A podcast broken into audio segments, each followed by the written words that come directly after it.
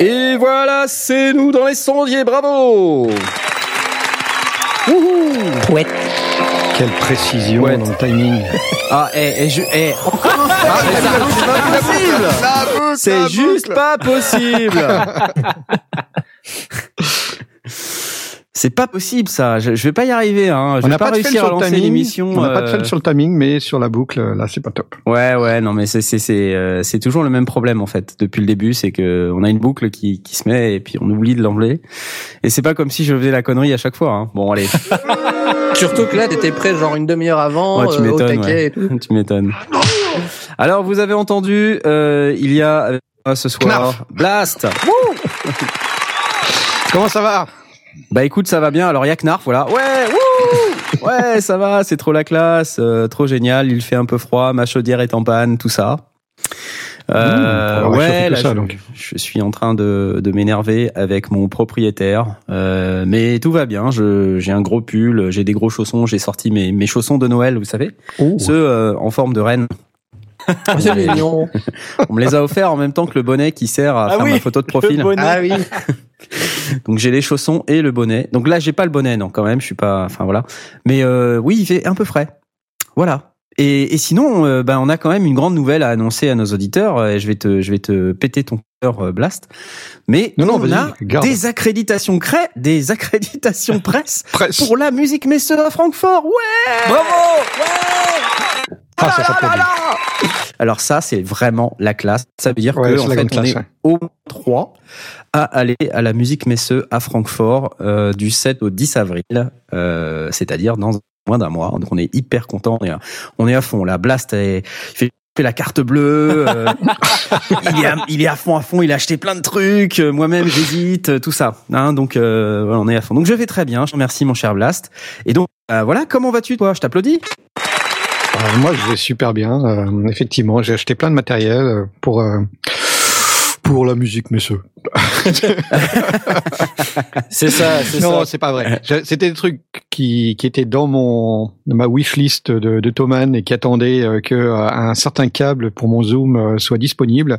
Ouais, et ouais. euh, j'ai vu qu'il était disponible. Alors du coup, j'ai pressé le bouton et tout est arrivé. J'ai dépensé 340 euros. Ah, ah là là, la Voilà. vie c'est tellement plus facile avec une carte bancaire. Eh oui, tout à fait. Tout à fait. Extrêmement simple. Extrêmement simple. Et avec nous également ce soir, nous avons Jay. Ouais Salut. Ouais, salut, salut Bonsoir. Ça- Bonjour Bonjour. Ça va? Bah écoute, euh, Ça va bien? Bah écoute, c'est super trop génial de la mort. Euh, Quelles sont tes nouvelles? Paris. Bonjour Paris, ouais Et euh, quelles nouvelles de, de là-bas? Ah ben frais aussi. Euh, sauf que moi je suis en chauffage électrique donc euh, Donc ça te coûte une blinde ça me coûte une blinde mais bon euh, c'est ça ou alors je meurs de froid. Euh, Ouais, mais c'est c'est moins bien. moi. Ouais, ceci dit, la chaudière que tu avais avant, Oui. c'était une catastrophe. je Alors, préfère je préfère euh, le, le chauffage électrique. ouais. Parle-nous de ta chaudière. Ah j'avais une chaudière dans mon ancien appartement euh, qui était euh, un masterpiece. voilà qui datait de 1976. Euh, qui Moi j'ai eu un doute horrible. Est-ce que tu viens de dire qu'elle sentait la pisse? C'est bien ça que t'as dit? Non. J'ai- J'ai j'ai entendu la chaudière, elle sentait la pisse. Qu'est-ce que c'est que cette histoire. Qu'est-ce que tu prends, les gars Attendez, non mais euh, voilà, je, je le rembobinerai. C'est pas grave. D'accord, d'accord. Ouais, non, c'est pas grave, c'est une deuxième lecture. Euh, ok, et, et donc vas-y, raconte. Et donc elle était cramée à l'intérieur euh, et puis euh, au bout d'un moment, euh, bah, elle marchait plus quoi, fatalement. Masterpiece, masterpiece. Ok. Voilà, c'est ça. Ah, c'est ça, Tom. j'ai dit, c'était une masterpiece. Waouh. Voilà, merci, j'avais même oublié que je l'avais dit, alors. Euh, ouais, vas-y, on t'a interrompu euh, 25 Euh, fois. Non mais c'est pas de toute façon c'est pas très très intéressant. Voilà, Ah, c'est. Juste Ce un soir, jour, une émission sur la chaudière Les de Jay. Non, c'est juste qu'à un moment donné, euh, il y avait plus de pièces détachées euh, de, pour la réparer parce qu'ils les fabriquaient plus, parce que le modèle n'existait plus depuis 1976. Du coup, là, le propriétaire, il s'est dit bon, on va peut-être la changer, quoi. T'as raison, c'est chiant. Il a hein. Oh changé quelque chose comme deux mois avant qu'on déménage, quoi. Donc, euh, Sur le chat, on dit euh, tweeter au hashtag dièse les plombiers. les- Ah, voilà c'est un bon, concept d'émission. Les plombiers. voilà. Ok. Et Blast l'honneur et la chance de la voir. euh, Oui, oui, oui. euh, C'est pour ça que j'y pensais. que d'émotions euh, et que, que de grandes nouvelles euh, N'est-ce sur, pas sur tout ce qui t'arrive dans tout ton appartement avec ta vieille chaudière. formidable. C'est formidable. Et avec nous ce soir également Asmat.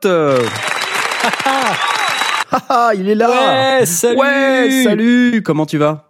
Écoute, euh, moi ça va super. euh, je suis je suis super content parce que hier j'ai reçu un papier euh, qui- sur lequel c'est marqué euh, les sondiers et presse sur le même Ouais. papier. Je veux dire, Ah, ça, ça, c'est incroyable. ah, Ça c'est juste incroyable, ouais.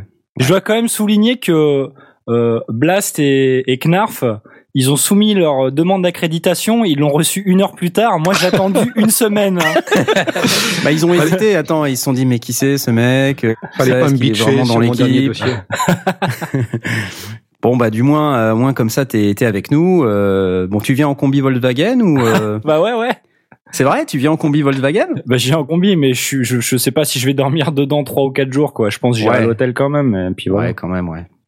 Bon, en tout cas, j'espère qu'on va bien s'éclater à la musique Messeux et qu'on va vous faire euh, un petit reportage sympa, enfin même plus, on espère. hein. Donc on va la faire euh, comme les vrais et tout, avec les, les interviews. On, on Ouais. ira même chez Arturia pour euh, Ouais, pour être, pour pour être désagréable. Ça va être trop génial. En plus, on va pouvoir parler français. euh, Enfin, c'est top. Euh, et avec nous également, on a Aurine ce soir. Ouais. bonsoir, ouais. C'est si rare. Oh là là. Ouais, c'est rare, c'est de plus en plus rare en ce moment-là. Faut que Bon, et comment peu tu vas. T'as l'air Ah, en écoute. forme en, en tout cas, à ce moment-là. Ah, mieux qu'en tout cas, euh, ouais, la semaine dernière, euh, la semaine dernière, il y a deux semaines. Ouais, il y a deux semaines. Pour cause de fatigue. Voilà, maintenant tu n'es Ouais. plus fatigué, tu as dormi. Voilà.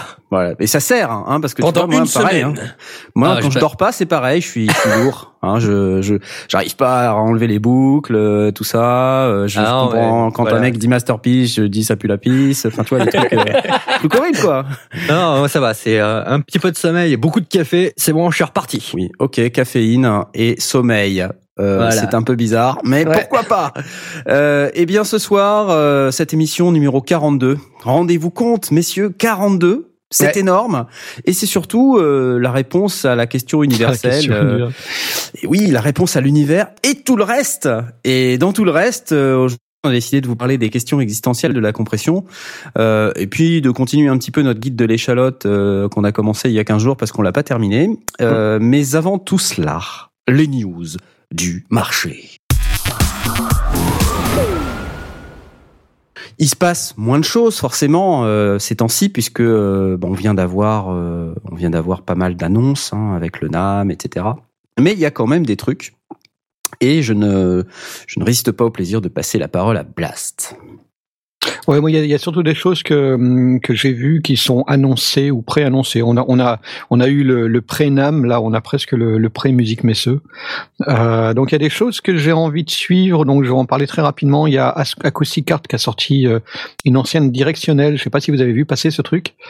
Non. C'est euh, une enceinte qui est composée de comme une comme un nid d'abeille de plein de toutes toutes petites enceintes qui doivent faire un centimètre carré et, euh, et elles sont euh, positionnées de manière à ce que le son soit euh, directif comme une lampe de poche.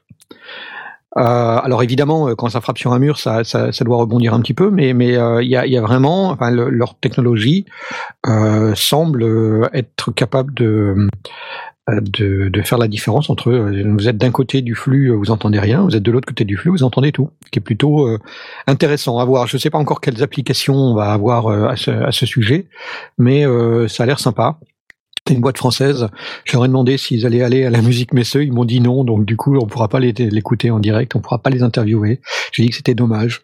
Mais voilà, tant pis. En tout cas, le, le, le truc, ils vont sortir un Kickstarter ou l'équivalent, enfin un crowdfunding dans les hum, dans les jours qui viennent, dans les semaines qui viennent. Voilà, une enceinte directionnelle qui peut être intéressant. Un autre truc que j'avais vu aussi, c'était euh, le Sonus Lupa. Vous avez entendu parler de ça, le Sonus Lupa? Euh, non, c'est quoi? Alors c'est un micro avec un looper intégré. Ah oui, Donc il y j'avais a des vu ça. boutons, il y a des boutons sur le micro, c'est un micro de scène. Alors a priori, ce sera plutôt orienté vers euh, les beatboxers et, et, et, plutôt dans ce genre-là, mais ça peut être intéressant de, de, de, faire des boucles pour des chœurs ou des trucs comme ça. il y a moyen de s'amuser avec ce genre de choses. Pour de nouveau, c'est juste préannoncé, donc on a on a vu que quelques vidéos de démo, mais pas pas réellement l'appareil. Je sais pas s'il sera la musique, mais ce s'il y est, ce sera marrant. Et, et puis, le... pareil, il y a pas mal de, de mémoire là-dedans. Hein.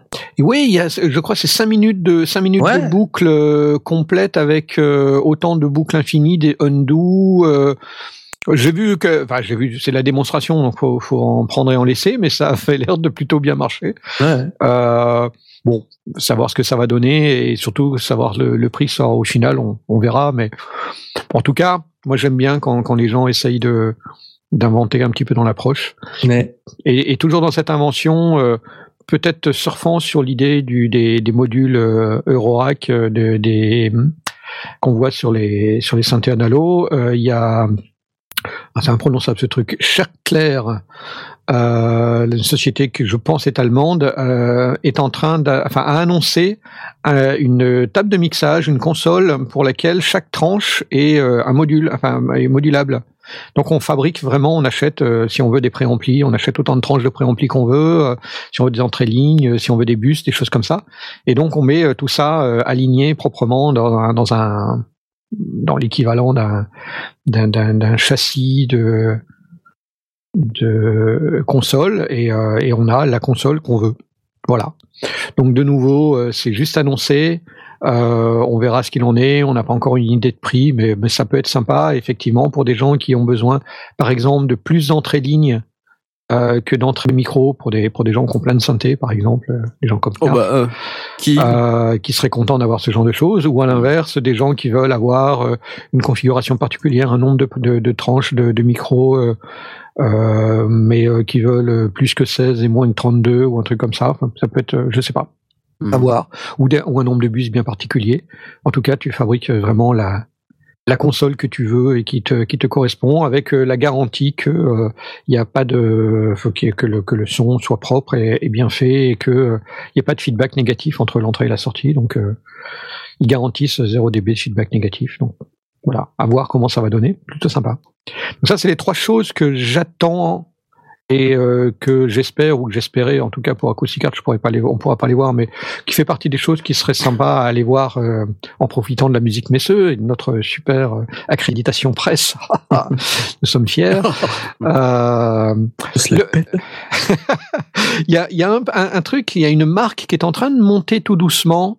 Euh, c'est une marque de produits chinois, mais fabriqués, conçus en Chine. C'est pas, c'est pas une marque euh, européenne ou américaine qui fait fabriquer en Chine. C'est vraiment une marque qui, qui conçoit ces produits en Chine, euh, qui s'appelle Saramonique. Euh, avez-vous entendu parler de Saramonique Ce ne sont pas deux prénoms pas. féminins.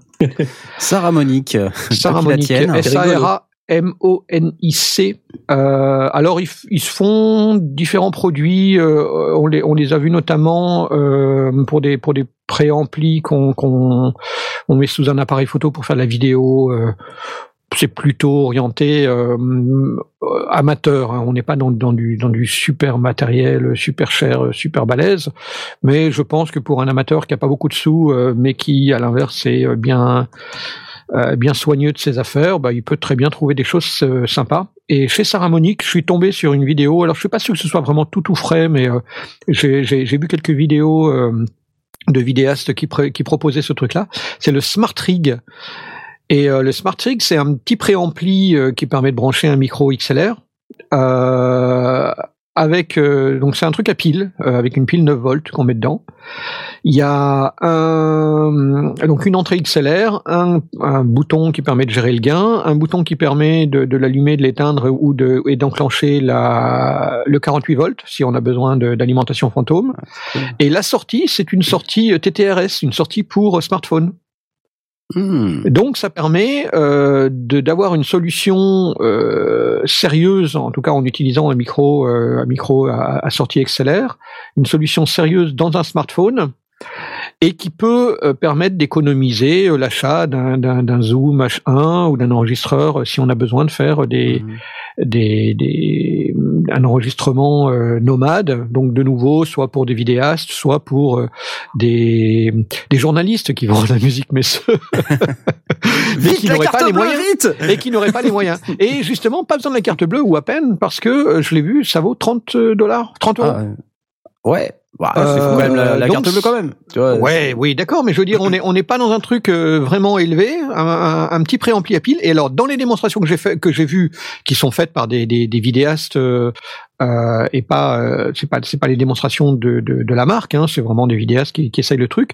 C'est très propre. Euh, clairement, il y a un vrai, un vrai ajout. La plupart euh, font l'essai euh, en disant voilà, j'enregistre directement dans mon smartphone euh, et puis euh, après je branche cet appareil et voyez la différence. Ah ah ah oui, il y a une petite nouveauté dans l'émission. Euh, quand c'est trop long, euh, ce son va va va retentir. Euh, Super. Donc Bah, euh, moi j'ai, moi j'ai tout dit. Sarah Monique, Voilà. Marseille, Ça, ça y est, Bonne je pense que Ça vient d'où déjà ce, ce bruitage je, je je ne sais pas, je ne sais pas, mais c'est c'est un son qui va Boyard, retentir quand ça devient trop long. Je crois que c'est c'est Fort Boyard ou un truc dans le genre. Bon C'est voilà, en tout génial. cas, allez voir euh, Sarah Monique, euh, petit truc pas cher. Et Knarf, je t'assure que quand je vois ce qu'on a dans le dans le conducteur pour toi, ça va sonner au moins trois Oh là fois. là. hein. Non, mais non, Mais non. mais non. Ah, il a mal pris, il a mal Non, pris. non, non, j'ai tout Oh. dit, j'ai tout dit. Non, mais honnêtement, j'ai tout dit. Euh, c'est, c'est, faut pas s'attendre à, à du, du matériel de super qualité. Euh, c'est du machin euh, clairement plastoc chinois, mais euh, si on est soigneux et qu'on n'a pas beaucoup de sous, ben, ça peut être une bonne solution. Donc euh, voilà, allez-y. Super, Sarah Monique. Et non pas Sarah Connor, comme on nous dit sur le channel. Et on embrasse toutes les Sarah et toutes les Moniques qui nous écoutent, car Ouais. elles sont nombreuses, on le sait. Surtout qui écoute les, les sondiers, effectivement. Voilà. Euh, à mon tour, ouais. Euh, alors non, pas ouais, justement. Euh, Rest in peace, Keith Emerson. Alors pour Ah ceux qui ne savent pas, euh, Keith Emerson nous a quittés euh, récemment, le 10, je crois. Euh, donc Keith Emerson, qui était un grand euh, claviériste, Claviériste. qui est- s'est notamment fait connaître pour être un des un des claviéristes du Moog Modular et d'avoir joué dans un certain nombre de de, de rock bands. Euh, s'est éteint à l'âge de 71 ans euh, et donc voilà, euh, bof, ouais, pas cool. Euh, et pas cool non plus, George Martin, euh, le fameux ingénieur du son des Beatles, euh, et non pas George Martin, Le euh, gars qui a écrit euh, Game of Thrones. Le cinquième Euh, Beatle. Ouais. Euh, donc pareil, euh, bah, tristounet quand même, euh, même si ces gens avaient déjà un certain âge. J'ai entendu dire que George Martin avait participé à pas moins de 700 albums et que du coup quand tu calcules par rapport à la durée de sa carrière et le nombre d'albums, ça veut dire qu'il aurait passé un mois et demi par album, qui quand on regarde à l'échelle de cette carrière-là est très très très impressionnant. Ça fait combien de temps que t'as commencé ton EP, Asmot Putain, j'étais sûr que ça allait prendre la gueule. Je t'ai vu venir à des kilomètres. Bon, en même temps, il s'appelle pas George Martin. Hein. Ouais, ouais. Effectivement, et euh, donc voilà, ça c'était pour les mauvaises nouvelles. Sinon, on a aussi d'autres euh, news du marché. J'ai bon, j'ai décidé de pas vous parler de synthé cette fois-ci. Euh, c'était la décision que j'ai prise euh, avant l'émission, mais mais c'est un échec changé parce que je vais quand même vous parler d'un synthé. Je vais vous parler en fait d'un synthé gratuit pour Windows spécialisé dans euh, l'EDM, c'est-à-dire Electronic Dance Music. Euh, Électro de merde, c'est souvent. oui, c'est aussi comme ça qu'on peut euh, l'appeler. C'est le Acoustica Nightlife. Alors, le Acoustica euh, Nightlife, c'est un c'est un plugin euh, 32 bits VST pour Windows euh, qui a trois oscillateurs, cinq euh, cinq séquenceurs intégrés, des filtres, enfin tout un tas de trucs sympas pour faire de la synthèse. Et euh, je vous propose d'en écouter un petit bout, vite fait. Génial, super. Super. This is it. Suivant. Acoustic Nightlife is the show's Voilà, euh, donc ça c'était pour le. il a mal pris, il a mal pris. Ah non mais je vois bien qu'il a mal pris. Donc l'Acoustica Nightlife, euh, ce qui est intéressant, c'est que c'est gratos. Donc euh, vous pouvez le télécharger. Par contre, ça n'est que pour Windows. Autre nouvelle d'importance, nos amis de chez Access Music, euh, donc qui produisent le, le virus, euh, avaient il y a quelques temps, euh, je me rappelle plus exactement quand, je crois que c'est il y a quelques années déjà, produit une euh, version du virus euh, qui est similaire à à celle qui se produit en blanc, qui s'appelle le Dark Star. Donc c'est un tout petit clavier euh, qui a trois octaves, mais qui est un, un virus complet. Euh, c'est pas un, c'est pas un sous synthé, c'est pas parce qu'il est petit qu'il qui fait pas exactement ce que font les autres. Donc c'est euh, la version Dark Star, donc qui est toute noire avec les, panneaux en bois sur le côté, euh, donc qui comprend euh, tout, tout ce que le virus sait faire. euh, et en plus, c'est un virus TI2. Alors, d'aucuns disent que potentiellement, c'est les prémices de nouveaux produits parce qu'ils auraient relancé des nouvelles chaînes de montage et que du coup, ils se refont la main sur les anciens modèles. Euh, et donc, si c'est ça, ce serait une super nouvelle parce que les, comme je l'ai dit, il y a 15 jours, le, le virus c'est quand même un sacré synthé euh, dans la catégorie des virtual analogues. Donc j'attends ça avec impatience. Le Dark Star, et pour info, il coûte 2099 euros chez Thomann, donc c'est quand même pas donné. Euh, Ah, tu voyais Asmot, hein? Ouais. ouais, Avec mes ça, 300 balles euh, acheté chez Thomann, c'est vraiment que dalle. Hein. Mais pour ça, vous avez quand même un, un- gros, gros, gros synthé euh, avec 16 voix de mul- multitimbralité, euh, jusqu'à 192 effets simultanés. Bon, on se demande bien euh, qu'est-ce qui va euh, utiliser 192 effets simultanés. Enfin, il y a vraiment du power, quoi. Un truc qui m'a fait rigoler et euh, je voulais partager avec vous, c'est un gars qui fait un Kickstarter euh, que j'ai trouvé complètement pourri, qui s'appelle The MIDI Thing. Et alors qu'est-ce que c'est Euh, Il y a quelque temps, je vous ai parlé du, du Bluetooth MIDI euh, de Yamaha qui a été présenté au NAM. Je l'ai même acheté et euh, donc il coûte 50 dollars, MDBT01. Euh, et donc le principe, c'est que vous avez euh, deux câbles connectés ensemble et euh, quand vous connectez ça sur le MIDI in-out, c'est auto-alimenté et le out permet de- d'envoyer du Bluetooth MIDI à vos applications favorites, soit sur iOS ou sur votre Mac ou n'importe quelle autre machine compatible Bluetooth MIDI. Et euh, en fait, ce, ce gars-là, il a, il a créé ce truc qui s'appelle The MIDI Thing ou TMT. Et c'est marrant parce que le Kickstarter en question, euh, enfin, il fait un peu pitié. Euh, parce qu'en fait, ils n'ont, ils n'ont que 18 backers. Euh, il a demandé 45 000 dollars. Euh, il n'en est qu'à 852. Euh, donc bon, voilà, c'est, il reste 17 jours. J'ai presque Bah, envie C'est-à-dire, de lui si, donner si s'est euh, fait 10 bouffer euros. par, euh, si s'est fait bouffer la, la, la, la priorité par Yamaha, il va quand même avoir du mal. Hein. Ouais, et puis alors en fait, quand on regarde le produit, bon, euh, c'est pas hyper. euh, du coup, enfin, tu vois, ça, vu que Yamaha a fait un truc qui est vachement mieux et qui est vachement moins encombrant et C'est pas Qui fait- très beau. qui fait exactement la même chose, ouais, c'est une espèce de truc tout carré avec un câble avec une espèce de grosse grosse boîte à l'intérieur. Ouais, mais c'est le prototype, ça. Ouais, ouais, bon. Et, et en plus, le gars, euh, il présente le truc et il a un accent déjà à couper au couteau, je sais pas de quelle de quelle origine. Euh, donc c'est ça fait un truc un peu bizarre. La vidéo est pas synchronisée avec l'audio Oh, dans, la, dans sa vidéo de présentation. oh, merde. Il s'appelle Georgi Dlanov. Euh, donc j'imagine que euh, il est plutôt de l'est. Et, la musique qui joue pour euh, faire la démo, c'est un peu pourri. donc euh, voilà quoi. Ça m'a fait de la peine. Je me suis dit ouais, je vais en parler dans les sondiers quand même si on peut lui donner 5 ou 10 euros. voilà. Euh, The Midi. Euh, donc on, retweet tout, ce qu'on dit là hein, depuis tout à l'heure sur le, fil les sondiers avec le hashtag les sondiers et puis quand on peut on essaye aussi de le mettre dans le chat pancake-pirate.org et euh, voilà ça c'était euh, mon avant-dernière news. La dernière que je que j'ai dont je voulais vous parler c'est que euh, nos amis de chez Traction on vient de sortir la V7 de leur Digital Audio Workstation et euh, on n'en parle pas beaucoup, mais en fait, elle est au même prix que Reaper. Elle est à partir de 60 dollars. Euh, alors, il y a des options. On peut prendre des options et ça peut coûter jusqu'à 200 dollars si on prend toutes les options.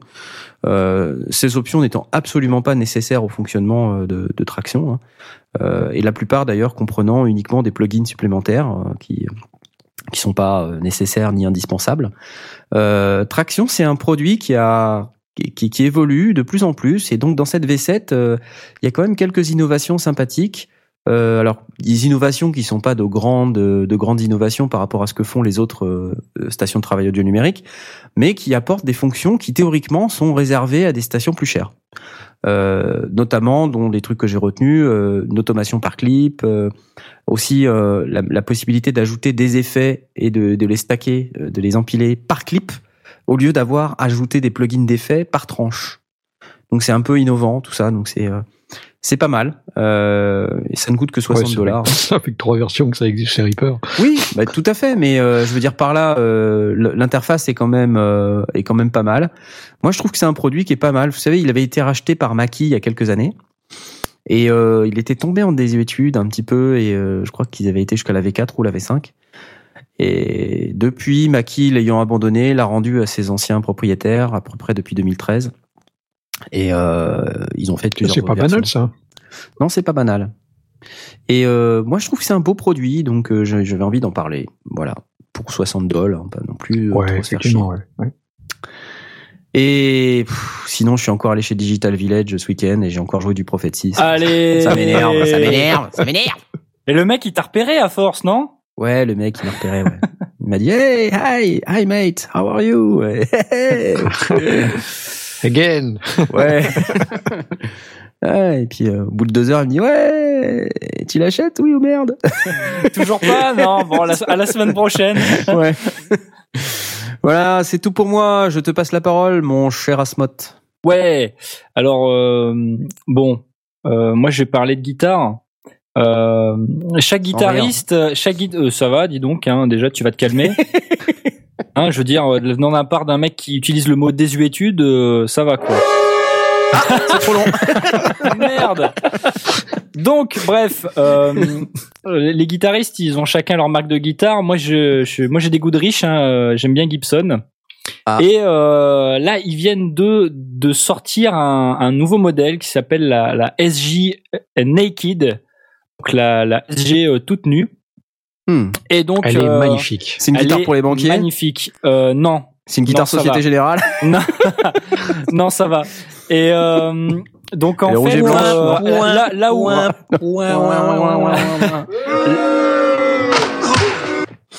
Là, là où la, la Gibson SG est d'habitude euh, en finition euh, rouge cerise, etc.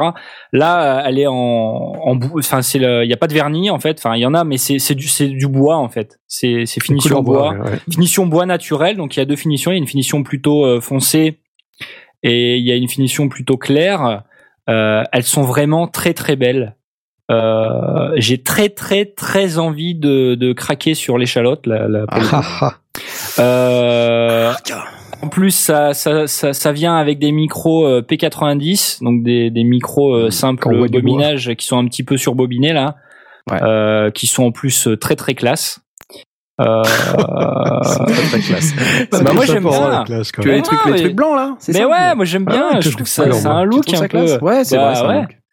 Et C'est euh, bon, alors voilà, 1000, euh, 280 ouais, 299 1300 dollars. dollars. 1300 dollars. Euh, bon, ça reste. euh, Enfin, quand tu vois les prix euh, chez Gibson, c'est plutôt dans les 2500. Bon, euh, ça, ça reste honnête, hein, ça reste, euh, Ouais. ça reste du bon matériel, ça reste le chevalet euh, tu, tu pneumatique là, le cordier stop bar, enfin comme d'habitude quoi, du bon matériel. Donc euh, euh, voilà, c'est très beau et, Et là- ça me fait très envie. Et on dirait, elle a le- la couleur du bois du buffet de chez ma Ta grand-mère? Ouais. du coup, c'est bien. Moi, je la verrais bien avec un beau papier peint orange à pois. C'est Mer- cool. Merci. Mais sinon, ouais, euh, la, la SG, la guitare, euh, la Gibson SG, c'est euh, la guitare d'Angus Young d'ACDC. ouais, Ouais, c'est ça. est rouge. Et sauf qu'elle est pas de la même couleur, effectivement. Elle est, elle est Ouais. rouge et blanche, mais euh, plutôt très rouge même. Ouais. Euh, mais elle sonne d'enfer en fait, euh, cette guitare. C'est un classique. Quand on sait jouer, Voilà, ouais, ouais, ouais, il faut les doigts. un peu hein, l'idée. mais- Hein. c'est ça. Comme toutes les guitares, hein, j'ai Comme toutes les dire, hein. guitares et comme tous les synthés, euh, tout ça, ouais, c'est clair. Mais sinon, c'est vrai, allez, c'est un beau produit, on va dire, hein, comme, euh, comme Non, non, elle est très très belle. Effectivement, on le souligne dans le chat. Euh, bah, merci beaucoup pour toutes ces belles nouvelles. Euh, je crois qu'on en a fini avec les news du marché. Euh, donc je vous propose tout de suite maintenant de passer euh, à la suite du guide de l'échalote 2016 et ensuite on vous parlera un peu de la compression. C'est parti. Alors le guide de l'échalote 2016, là, il y a 15 jours, euh, lors de l'émission 41, on avait un peu eu de difficultés à le terminer parce qu'il y a énormément de trucs qu'on voulait dire. Euh, Qu'est-ce que alors est-ce qu'on parle plutôt d'abord du reste du hardware hein, si vous voulez bien.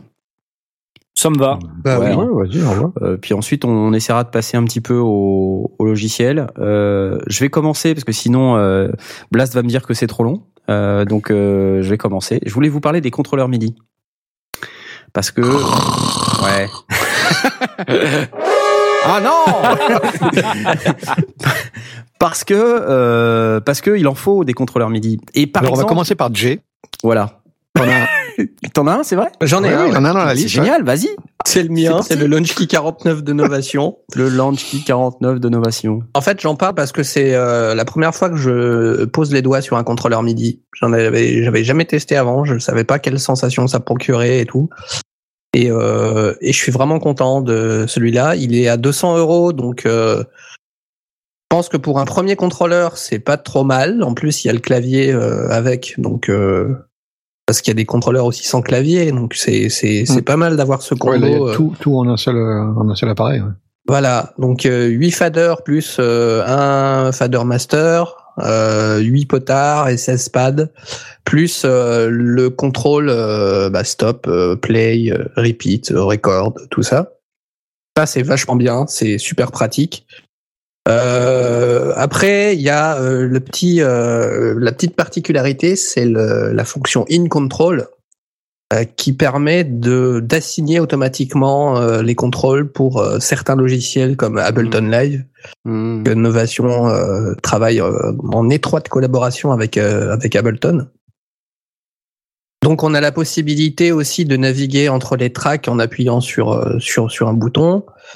Et puis euh, et puis il y a bah, le- tout ce qu'on peut aussi trouver sur un, un clavier maître, donc le, le- la molette de pitch et de modulation. Et puis euh, les boutons de transposition d'octave qui sont bien pratiques. Euh, Il y a des fonctionnalités avancées dans le in control euh, qui permet aussi de naviguer dans euh, les, les pistes send, euh, qui permettent de gérer la panoramique, euh, qui permet de changer aussi quand on a plusieurs contrôleurs qui sont branchés. Bah, pareil, en- avec la pression d'un bouton, on peut switcher euh, d'un pour activer une piste qui est branchée sur un autre device euh, juste en appuyant sur euh, sur un bouton. Bah voilà, tout ça c'est euh, pour 200 euros. Je trouve que c'est un, c'est un très bon premier achat. Et puis euh, et puis surtout quand on connaît pas les les, les contrôleurs. MIDI, et c'est nickel. Alors sous les faders, il y a aussi euh, un bouton pour activer ou désarmer ou désarmer une piste. Ça c'est hyper pratique quand on fait euh, du live looping par exemple et qu'on a besoin de d'enregistrer euh, très rapidement euh, et de switcher d'une piste à l'autre parce qu'on a plusieurs instruments sur plusieurs pistes. Donc pour pouvoir switcher, euh, ben on appuie juste sur un bouton. Ça nous évite de prendre la souris, de chercher la piste, d'appuyer sur le bouton de armement de la Ça, piste ça fait et tout. une différence incroyable. hein. Ah mais ça, ça change la vie. Ouais. Et c'est, je travaille beaucoup plus rapidement. Je suis, puis il y a, il y a un feeling. Je suis pas interrompu par euh, chercher des trucs. En Mm. fait, je suis constamment dans mon dans mon flow de travail, dans mon workflow, et, euh, et c'est génial. Voilà, c'était euh, C'est mon gros coup de cœur. C'est mon premier. Après, je sais pas ce que valent tous les autres contrôleurs parce qu'il y en a beaucoup. Mais, euh, mais celui-là, en tout cas, euh, il a changé ma, ma façon de travailler et c'est toujours très en, en bien. Et c'est toujours très, très, très, très agréable. Moi, j'aime bien les produits Novation. Euh, Mm, j'aime bien le aussi. Launch- Launchkey 49. Je pense que les mecs, ils font des bons produits en ce moment. Mm. Et, euh, et d'ailleurs, moi, j'avais aussi dans, dans mes contrôleurs MIDI un produit Novation qui est le Launchpad Pro. Ouais. Euh, c'est qui est sorti au NAM euh, 2015. Mm. Et euh, moi, j'ai déjà un Launchpad S. Alors, je, je connais bien le, la mécanique. D'ailleurs, je lance mes jingles avec ça. Et euh, le Pro, en fait, pour moi, ajoute des fonctions qui, qui vraiment me manquent. Euh, et justement, dont tu parlais, tu sais, c'est pour sélectionner les pistes, pour euh, Ouais. mettre les pistes en record. Alors, tu peux le faire avec un Launchpad S, c'est vrai, mais t'as pas, euh, enfin, c'est pas instantané comme sur le Pro. Je pense que le Pro est beaucoup mieux achalandé et beaucoup plus, euh, beaucoup plus pratique. Donc, euh, un de ces quatre, euh, ouais, je pense que la carte bleue va chauffer et puis je vais changer. C'est un poil plus gros qu'un Launchpad S. Ouais, il y a Mais- plus de pads, hein, en plus Ouais, dessus. ouais. Globalement, euh, globalement, les launchpads, c'est vraiment des su- du super matos. Euh, c'est très pratique. Ça, permet de faire tout et n'importe quoi. Quand on a un home studio, c'est c'est bien. hein. Ça fait des, ça envoie des messages MIDI. Ça fait aussi clavier si on veut. Enfin, c'est, on peut faire plein de trucs avec. Donc c'est c'est vraiment un produit que moi je recommande. Euh, c'est aussi euh, très très bien euh, très très bien intégré à Ableton Live. Euh, et d'ailleurs, il y a Live Light qui est fourni euh, Ouais. La plupart du temps avec ce... La version 9 aussi, euh, je la trouve vachement plus, vachement moins euh, restrictive que la, la Lite 8. Ah oui? Ah, Ouais. j'ai pas fait gaffe, tiens, c'est une information intéressante. J'ai trouvé que bon après on est limité quand même à 8 pistes, mais euh, j'ai pas encore trouvé de bah, mis à part quelques quelques plugins intégrés qui Mhm. ne sont disponibles que dans la version standard, euh, comme le- le- la fonctionnalité de live looping. Ouais, ouais.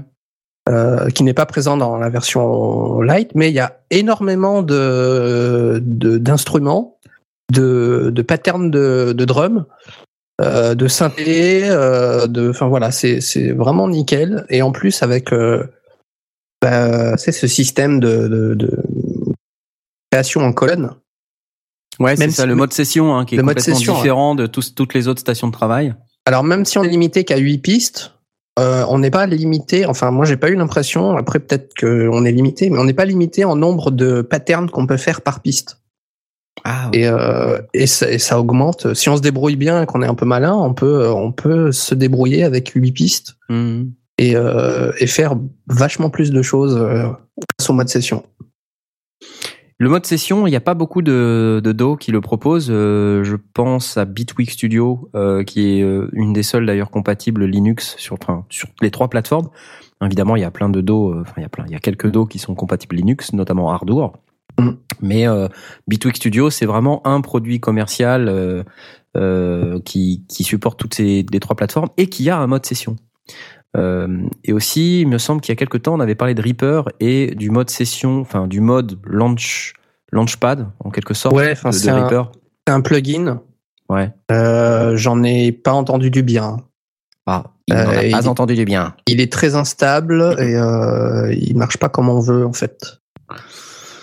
Bon, voilà. Donc Euh, ça, bon. c'était pour euh, le Launchpad euh, Pro. euh, juste pour pour finir là-dessus, il a des pads colorés, c'est plus sensible, euh, mais ça coûte quand même 299 euros. hein, donc euh, c'est c'est un investissement pour un bout de plastique, mais c'est si vous êtes très dans Ableton Live, euh, lancer des clips, etc. C'est c'est Ah, pratique, ouais. un investissement très très intéressant. Euh, T'as pas d'autres euh, contrôleurs MIDI, je crois? Non. Non, j'ai que celui-là. Je vais Comme finir j'ai moi. dit, euh, Ouais. J'en ai, deux autres euh, dont je voulais vous parler. Le Akai APC40 MK2, euh, qui est euh, pareil une interface de contrôle pour euh, Ableton Live. Alors c'est sorti en 2014, donc c'est pas tout jeune.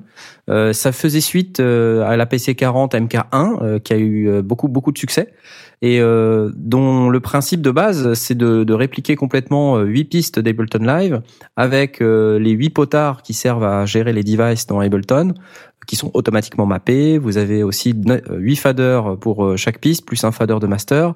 Le crossfader pour passer euh, de- des pistes AB euh, euh, quand vous voulez faire un, un crossfade entre deux morceaux. Euh, et donc tout ça en fait a été revu avec le MK2, euh, avec une interface donc euh, qui, qui est euh, Akai, euh, qui est beaucoup plus moderne, beaucoup plus fine, euh, qui a un peu meilleure gueule aussi, hein, faut le dire. Euh, bon, qui est, qui est pas donné non plus, c'est 349 euros. Euh, c'est alimenté par USB. Euh, vous avez aussi une matrice de pad pour lancer les clips comme sur les launchpads. Euh, mais vous avez en plus donc tout ça, tous ces faders. Les, les clips, la matrice de, de pad, elle est un peu plus fine euh, qu'un launchpad. C'est-à-dire que les, les pads sont un peu aplatis. Euh, mais, mais globalement, ça reste un excellent device pour contrôler live. Euh, donc si c'est vraiment ça que vous cherchez, euh, un Launchpad Pro ça peut le faire, mais euh, un APC 40 MK2 pour moi ça va un peu plus loin. Euh, et c'est pas tout à fait pareil qu'un Launchpad, mais mais ça fait plus de choses. Euh, Il y a il y a des faders, etc. Donc c'est c'est plus Ça intéressant. peut, ça peut justifier les 50 euros de différence. Ouais, ça peut justifier les 50 euros de différence, clairement. Si on est, si on veut vraiment une surface de contrôle qui est complètement mappée dans live euh, de manière automatique. Et euh, mon dernier, mon dernier contrôleur MIDI, euh, c'est un truc que j'ai acheté il y a, il y a quelques temps. Euh, C'est marrant parce que chaque fois que je vois un truc dans ma liste, c'est parce que j'en ai un. C'est- C'est un contrôleur MIDI de 2004, donc c'est assez vieux, euh, et ça s'appelle UC Evolution UC33. Et euh, alors ça a été racheté par M Audio à un moment donné et ça a été un produit qui est maintenant euh, discontinued, donc euh, non supporté, qu'on peut encore trouver sur euh, eBay. Et euh, si vous trouvez un produit, euh, une UC Evolution UC33, euh, attardez-vous quand même quelques minutes parce que c'est un super contrôleur MIDI. C'est euh, hyper versatile, euh, ça, c'est hyper puissant. Il y a plein de plein de presets. Il y a des boutons mémoire pour euh, pour rappeler euh, les quatre presets préférés. Vous pouvez euh, configurer donc il y a des faders, il des, enfin il y a je sais plus combien, 9 faders, 24 potards, 28 boutons, dont 14 assignables et c'est tout petit et c'est alimenté par USB. Euh, 128 programmes. Vous pouvez euh, programmer chaque euh, potard, chaque fader pour envoyer ce que vous voulez, n'importe quel type de contrôleur MIDI. Donc ça se programme un peu à l'avance. Et donc ça c'est génial quand vous voulez vous faire un contrôleur complètement custom euh, pour contrôler soit un synthé ou soit dans un morceau que vous êtes en train de créer, vous voulez faire euh, des effets particuliers. Bah vous utilisez ça et vous avez plein de potards, plein de faders euh, à votre disposition. Donc euh, et ça coûte rien. Enfin je veux dire euh, sur eBay ça coûte entre 50 et 80 euros ces jours-ci. Donc euh, ça vaut vraiment le coup, il y en a encore. Euh, regardez, regardez-y à deux fois, c'est c'est vraiment cool. Et en plus, oui, il y a du MIDI in et out, en plus de l'USB. Euh, C'est-à-dire que vous pouvez en plus en faire, vous, vous en servir comme d'une plateforme pour convertir Ah, l'USB ouais. en MIDI, d'une interface pour convertir l'USB en MIDI. Donc c'est c'est priceless quoi. C'est génial. Voilà, c'est c'est tout pour les contrôleurs MIDI. Euh, je vous propose qu'on passe euh, toujours dans la rubrique hardware. Euh, on n'a pas trop parlé des casques. Euh, donc, Tu, euh, plein de fois, on a parlé on oui, non, mais je veux dire dans le cadre de notre euh, de, de notre euh, guide de l'échalote 2016. Mhm. Bah, il me semblait qu'on en avait parlé parce que tu avais même en dit à abordé, Blast, ouais, tu vas encore parler de ton euh, Bayer Dynamics. Et moi, j'ai dit, Ah. ouais, tu vas encore parler de ton AKG. Ouais, c'est vrai, c'est vrai, c'est vrai qu'on en Ouais, a parlé. effectivement, je l'ai pas effacé, désolé. D'accord. Bon. Bah moi, je suis bête en plus, tu vois, je, je lis le truc, je lis le conducteur, euh, je dis ouais, on va parler des casques. Deux de tension. Euh, c'est pas grave. On fait la suite tout de suite. Euh, dans la catégorie hardware, euh, les petits enregistreurs.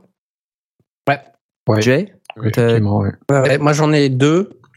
Euh, parce qu'en fait, euh, sur mon, quand j'ai préparé l'émission, j'ai j'ai créé par type de, home studiste ou de musicien et quel type de matériel euh, low cost ou pas trop low cost.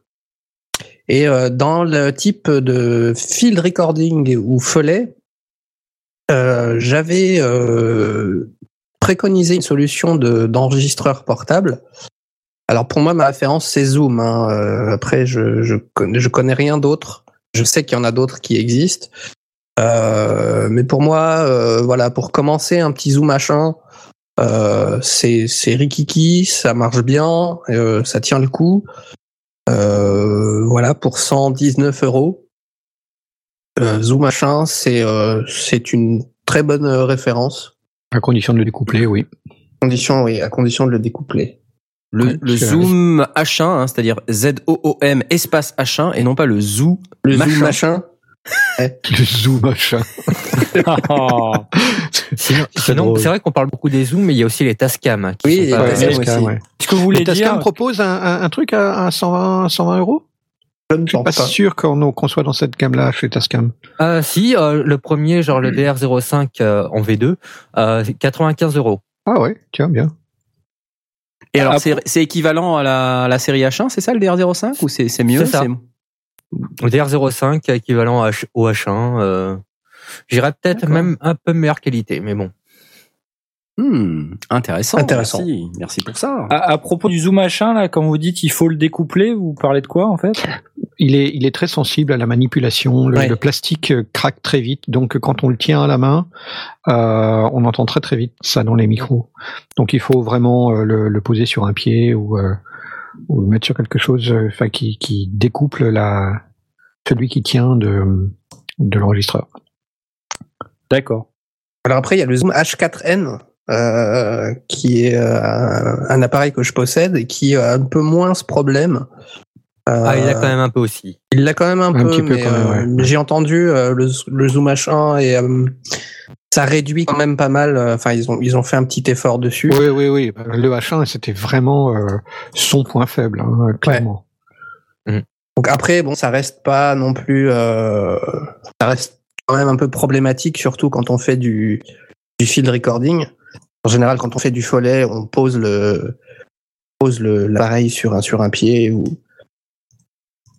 Alors le, le H5 propose les, les micros sont sur un sur une suspension. Ouais.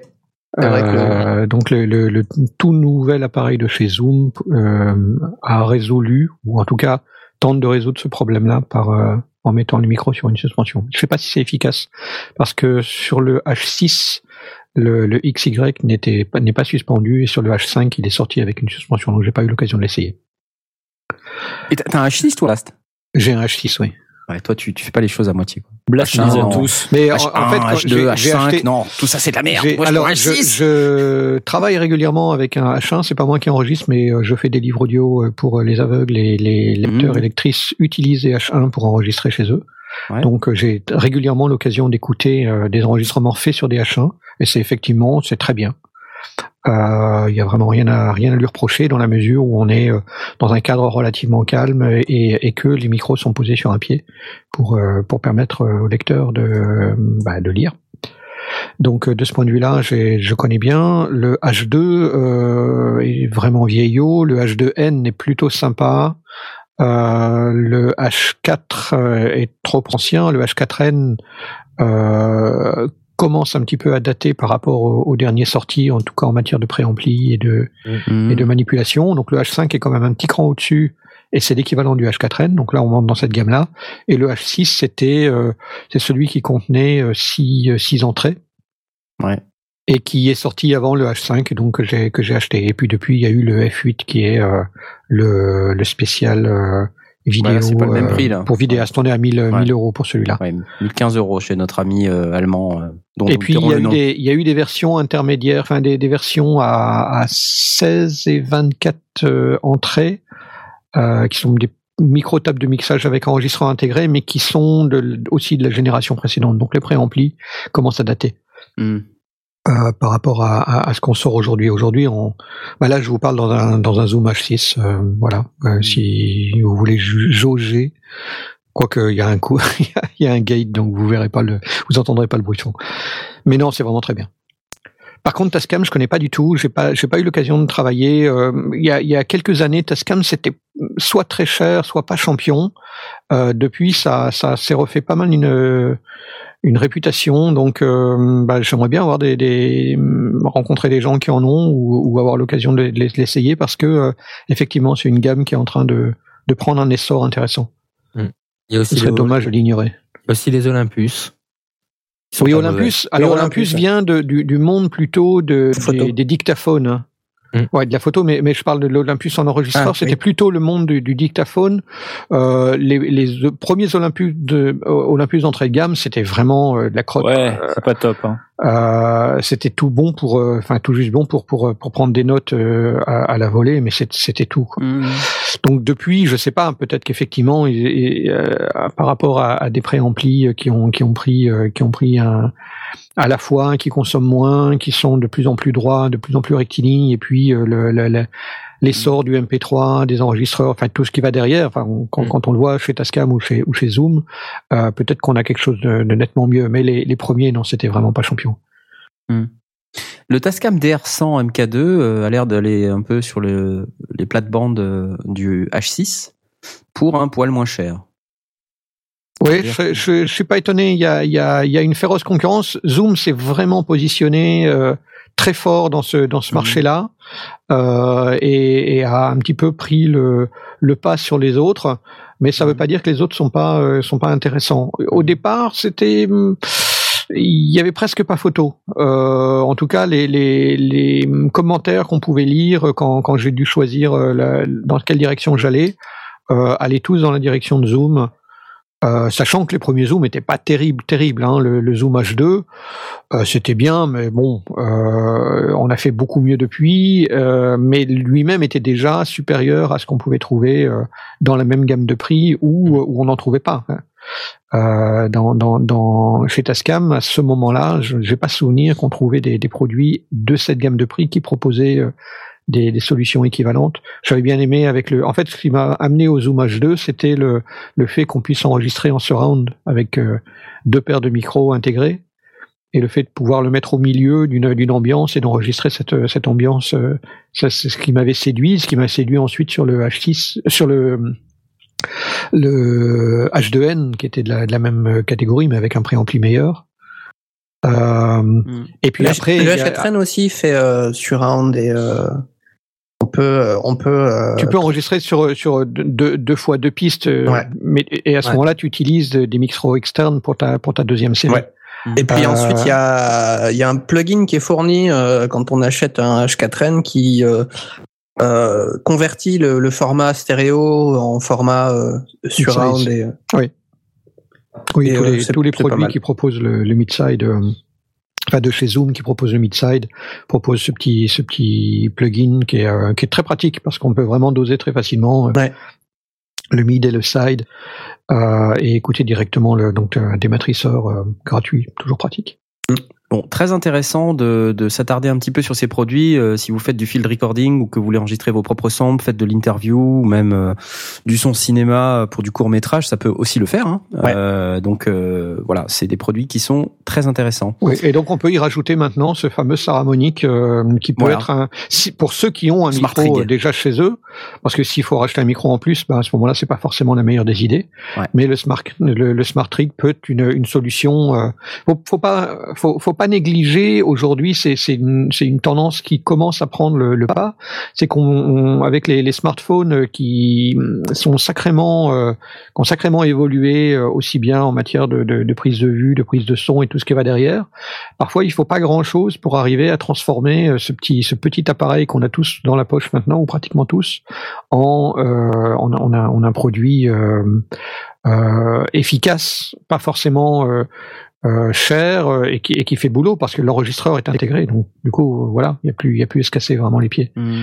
Euh, on va, on, je, je pense que ça va, ça va progressivement devenir un, un point central aussi de nos enregistreurs et peut-être que ça va faire euh, réviser aussi l'approche des, des enregistreurs nomades, euh, tout comme les, les, les photographes. euh, bon, il y a évidemment ceux qui continuent à travailler avec des, des gros, euh, des gros réflexes, mais le marché de, de, de la photographie compacte a été un petit peu euh, euh, préempté par, euh, par l'arrivée des smartphones, mais on aura peut-être un peu la même chose avec les, les, les Mhm. petits enregistreurs euh, euh, pas bien chers.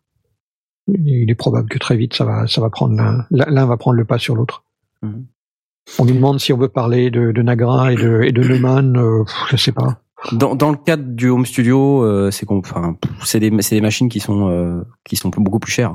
Enfin, ouais. Nagra, c'est c'est le. Mais par contre, ce sont des références. C'est Ouais, des, c'est c'est des- c'est des ouais. références professionnelles. C'est vrai que euh, chez un pro, un, un pro qui arrive avec euh, avec un zoom, euh, ça ça passe pas. Le, le F8 commence un petit peu à, à- Sortez, monsieur. à- ça se ça se mais euh, bon, ça dépend des, des budgets, mais on propose pas du zoom pour aller faire euh, pour pour, pour enregistrer un long métrage. Euh, par contre, avoir un zoom F8 euh, en, en machine de machine de backup, euh, là, on commence à se poser, à se dire, ouais, plutôt que d'avoir deux Nagra, peut-être que mettre que, que 1000 euros au lieu de, de 15 000 euros dans un dans, dans un appareil. Euh, C'est un- c'est vraiment mieux, je veux dire. Pourquoi c'est la honte de prendre un zoom?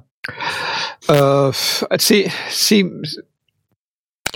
les les préamplis sont extrêmement réputés chez Nagra euh, à un point euh, où euh, il va falloir vraiment que on tombe sur des gens qui sont qui soient parfaitement euh, neutres, qui fassent un test euh, et donc euh, avoir la- la- l'accès aux deux machines et qui puissent faire des, des, des tests complètement à l'aveugle où on pourra réellement sortir du truc. Le, le- on, on est sur des, euh, c'était c'était quoi le Cantar, un, un Cantar, il est il est annoncé à 15 000 euros. On n'est pas du tout dans la même Ouais, gamme. ouais. Mais derrière, il y a d'autres choses qui se qui rentrent en ligne de compte. Il y a le fait que il faut une garantie, donc une qualité des des des, matériaux, euh, euh, une- des, backups, euh, de, la, redondance partout pour que les circuits, il y en ait pas un qui foire ou parce que ben, une fois qu'on a fait la prise et qu'elle est dans la boîte, euh, il n'est pas question de la paumer ou des, choses comme ça. Donc euh, oui, c'est on, a on a vu, hein, on l'a vu aussi en vidéo euh, des réalisateurs qui ont fait euh, des, des, des épisodes de séries télé avec euh, des H5 ou euh, avec des, canons, euh, les, canons, can- Canon euh, 5D Mark II 5D Mark II ou Mark III. Ouais. Euh, ouais, bien sûr, on peut le faire. Dr et, House et- avait et fait ça, ça. s'est fait. Dr House, on a vu, on en a vu d'autres qui ont, qui, qui proposaient ça un petit peu. C'est presque un défi de le, de le faire comme ça. Mais euh, voilà, quand tu, quand tu vas voir un mec qui fait un long métrage, euh, il veut pas travailler avec un Canon Mark V, il veut pas travailler avec un Zoom F8, il veut, il veut un- il a, il a la, la, la production. euh, on n'y est pas. Euh, ça viendra à un moment donné, on n'y est pas. Euh, mais quand on discute, euh, moi je discutais avec avec Mitch DSM qui, qui est ingénieur du son et spécialisé dans la prise de son en, vidéo. Il fait pas que ça, mais mais c'est une, partie de, sa, de son activité. À titre personnel, bah, il a un enregistreur de type Zoom, mais quand il bosse sur les prods, bah, on, on lui file un, un matériel pro, on lui file pas un Zoom. On lui voilà, c'est ça viendra, mais ça ne l'est pas. C'est parce que c'est pas encore marqué pro dessus, c'est pour ça. C'est probablement parce que c'est pas marqué pro, c'est probablement parce que bah, parce que les les les les, bah, les producteurs euh, En ne sont pas au point de prendre de, ne sont pas sur le sur le point de prendre des risques. Non, non, mais c'est parce qu'il a dit ah merde, je l'ai relancé, alors je me suis Oui, senti obligé sais, de lancer le sang. Non, mais j'ai bien compris. ouais. Donc euh, Euh, non, ouais, euh, effectivement, Nagra, il a cette réputation. euh, Il y a, y a, y a d'autres marques qui, qui qui sont elles dans dans le monde pro, mais mais du coup, c'est- là l'autre chose qu'il faut bien comprendre, c'est que on n'est plus dans le domaine du home studiste. Le home studio possède son équipement. Les studios pro, ou, ou si on est en enregistrement nomade, on loue le- le- l'équipement, on, on l'achète pas. Euh, c'est c'est une, une, euh, la, la philosophie n'est pas du tout la même. Euh, nous, home studistes, bah, le matériel, on, on l'a payé avec nos pépettes. Donc, bah, Est-ce qu'on aurait dû acheter un Agra plutôt qu'un Zoom? J'en sais rien. En même temps, c'est vrai que la, ce qu'on en demande euh, n'est pas. On n'est pas forcément nous-mêmes conscients du niveau de qualité nécessaire pour Ouais. euh, pour de la production euh, professionnelle. Après, on regarde- Elle était pas mal celle-là, un peu forte. Un petit peu Elle était forte, pas mal, mais hein. Ah là là là là. On dit un truc très euh, intéressant de- sur euh, le chat. Bidoua qui nous dit Ah. qu'il faut tenir compte de toutes les interférences quand on est sur un plateau de cinéma Oui, à cause aussi, des bien lumières, sûr, tout ouais. ça. Ouais. Oui, oui, les blindages sont importants. Mais c'est vrai que le, le Zoom F8 a été testé euh, chez, chez des gens qui, euh, qui avaient euh, peu de moyens de production ou en backup ou des trucs comme ça, et ils en sont revenus très contents. Mm. Mais très contents, euh, ça veut pas dire que tout le monde va euh, arrêter de- de- d'acheter du, du Nagra ou des, ou des, des produits de super haut de gamme. Euh, ça viendra peut-être. Pour l'instant, pour l'instant, c'est comme, que- c'est pre- c'est presque presque comme Behringer euh, qui, qui propose des produits euh, qui sont de plus en plus sérieux, mais euh, quand tu es là et que tu dois acheter du matériel et que tu dois faire un, un concert derrière, est-ce que tu oses, est-ce que tu oses pas, est-ce que tu prends le risque ou pas, même si euh, ça tombe moins en panne, même si ça fait du bon travail, euh, ben, il y en a encore beaucoup qui prennent pas le risque. Mais sinon, tu loues. Hein. Et sinon, tu loues, bien sûr. Ouais, ouais. Allez, je rends la main avant que vous ayez de- le temps de me Bah, c'est l'heure de la pause, en fait. Donc, En plus euh, Ah, bah oui, c'est c'est ça. à la minute près. Donc, que j'avais euh, pas suivi. Bah oui, mais euh, donc pour la pause, on, bah, on vous a préparé quelque chose, évidemment. C'est toi, Blast, en plus, qui a, qui a préparé la, la playlist. hein, Alors, je n'ai pas préparé la playlist. J'ai proposé une playlist. D'ailleurs, j'ai mis trois titres pour vous permettre d'avoir un choix. La dernière fois, ça s'est mal passé. La hein. dernière fois, je n'avais pas écouté. Cette fois-ci, j'ai écouté. Il y a des Ah. choses assez variées. Euh, donc euh, voilà, je vous laisse faire, démerdez-vous. Bah écoute, euh, moi j'ai j'ai écouté et puis je me suis dit bah écoute, euh, ouais, soyons fous, on va donc s'écouter Status Quo de Future Light, Voilà. euh, qui nous est proposé ce soir par euh, Blast. Et euh, bonne écoute et à dans 4 minutes 38. Oh.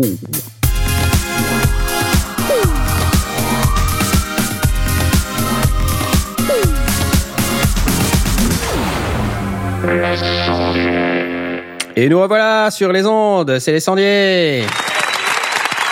Mais c'est pas des ondes d'ailleurs, n'importe quoi. Et là, à la fin de ce guide de l'échalote 2016, euh, puisque quand même on va pas y passer 6 heures, hein, euh, ça serait quand même pas raisonnable. Et puis surtout, euh, on a un autre sujet dont on voulait vous parler, euh, qui, qui concerne nos fameuses questions existentielles euh, sur la compression. et donc, pourquoi on voulait reparler de compression? On a fait pas mal d'émissions, on a parlé des traitements techniques. quand on a introduit les notions du home studio, on parle très souvent de la compression, etc. Donc la, compression, c'est bien de la réexpliquer de temps en temps parce que les gens euh, voilà se, se, posent beaucoup de questions et surtout quand ils se posent des questions, c'est des questions qui sont tout à fait euh, bassement terre à terre mais complètement euh, valides. Euh, et, et, qui stressent les gens. mais pourquoi, comment, et qu'est-ce que je dois faire avec mon compresseur et surtout qu'est-ce que je dois pas faire avec mon compresseur. donc je, je vous propose qu'on commence déjà par rappeler hein, pourquoi on compresse. Est-ce que, est-ce que éventuellement Blast, tu veux nous rappeler pourquoi on compresse éventuellement? Ouais, mais il y a plein de raisons pourquoi on veut compresser ou pourquoi Alors on attends, pas compresser. attends, si tu, si tu veux nous rappeler pourquoi on compresse, il y a un truc très important à faire d'abord. Oui, combien de temps tu me donnes Combien de temps me donnes-tu Sinon, j'envoie directement vers mon vers ma vidéo. Oh là Il est fatigué, ton camion là. Mais je me suis catastrophique au niveau des jingles. Ce sample-là, ce sample-là était, était tout à fait bien. Non, bon d'accord. Allez, vas-y. Pourquoi on veut compresser euh, On parle bien de compression dynamique déjà. Pour commencer, c'est des questions qu'on nous a posées sur euh, sur Twitter. Euh, on ne va pas parler de compression euh, MP3 ou autre ou de ou de compression zip ou rare.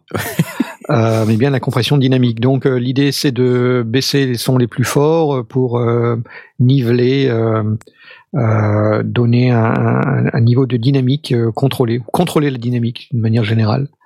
Euh, ça peut être utilisé pour plein d'autres raisons, des raisons entre autres artistiques, euh, mhm. mettre en avant certaines parties. ça peut être aussi pour sculpter un son, traiter l'attaque ou la, ou la ou le release d'un son de mhm. manière un petit peu différenciée.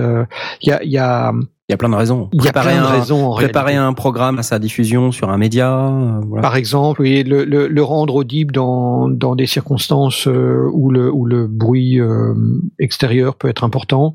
Donc, typiquement, être capable d'écouter un podcast dans la voiture, il est assez peu envisageable de ne pas le compresser un petit peu. Je viens de voir un truc sur le channel. Qu'est-ce qui se passe Le compresseur, c'est pour empêcher les sondiers de craquer quand ils rigolent tous en même temps. Exactement. bah, par exemple, par exemple.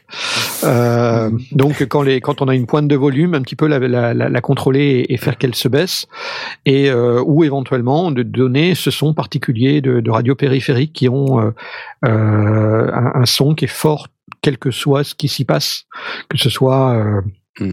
Un, une personne qui parle, un groupe de personnes qui rit, euh, un, un, titre euh, que l'on que l'on passe, tout est compressé de manière très très importante, de manière à ce mm. que quand on recherche le, le, le canal d'une euh, sur sur son autoradio, ben on, tombe sur celui qui est le plus fort et celui qui est le plus fort, c'est celui qui est le plus compressé. Donc on peut aller trop loin, on peut aller euh, moins loin. Euh, euh, mais, on a le, le BU R128 dont tu pourrais éventuellement nous parler ce soir. Et on a le BU R128 dont je pourrais, si Asmod me permet. non, non, non euh... Donc voilà.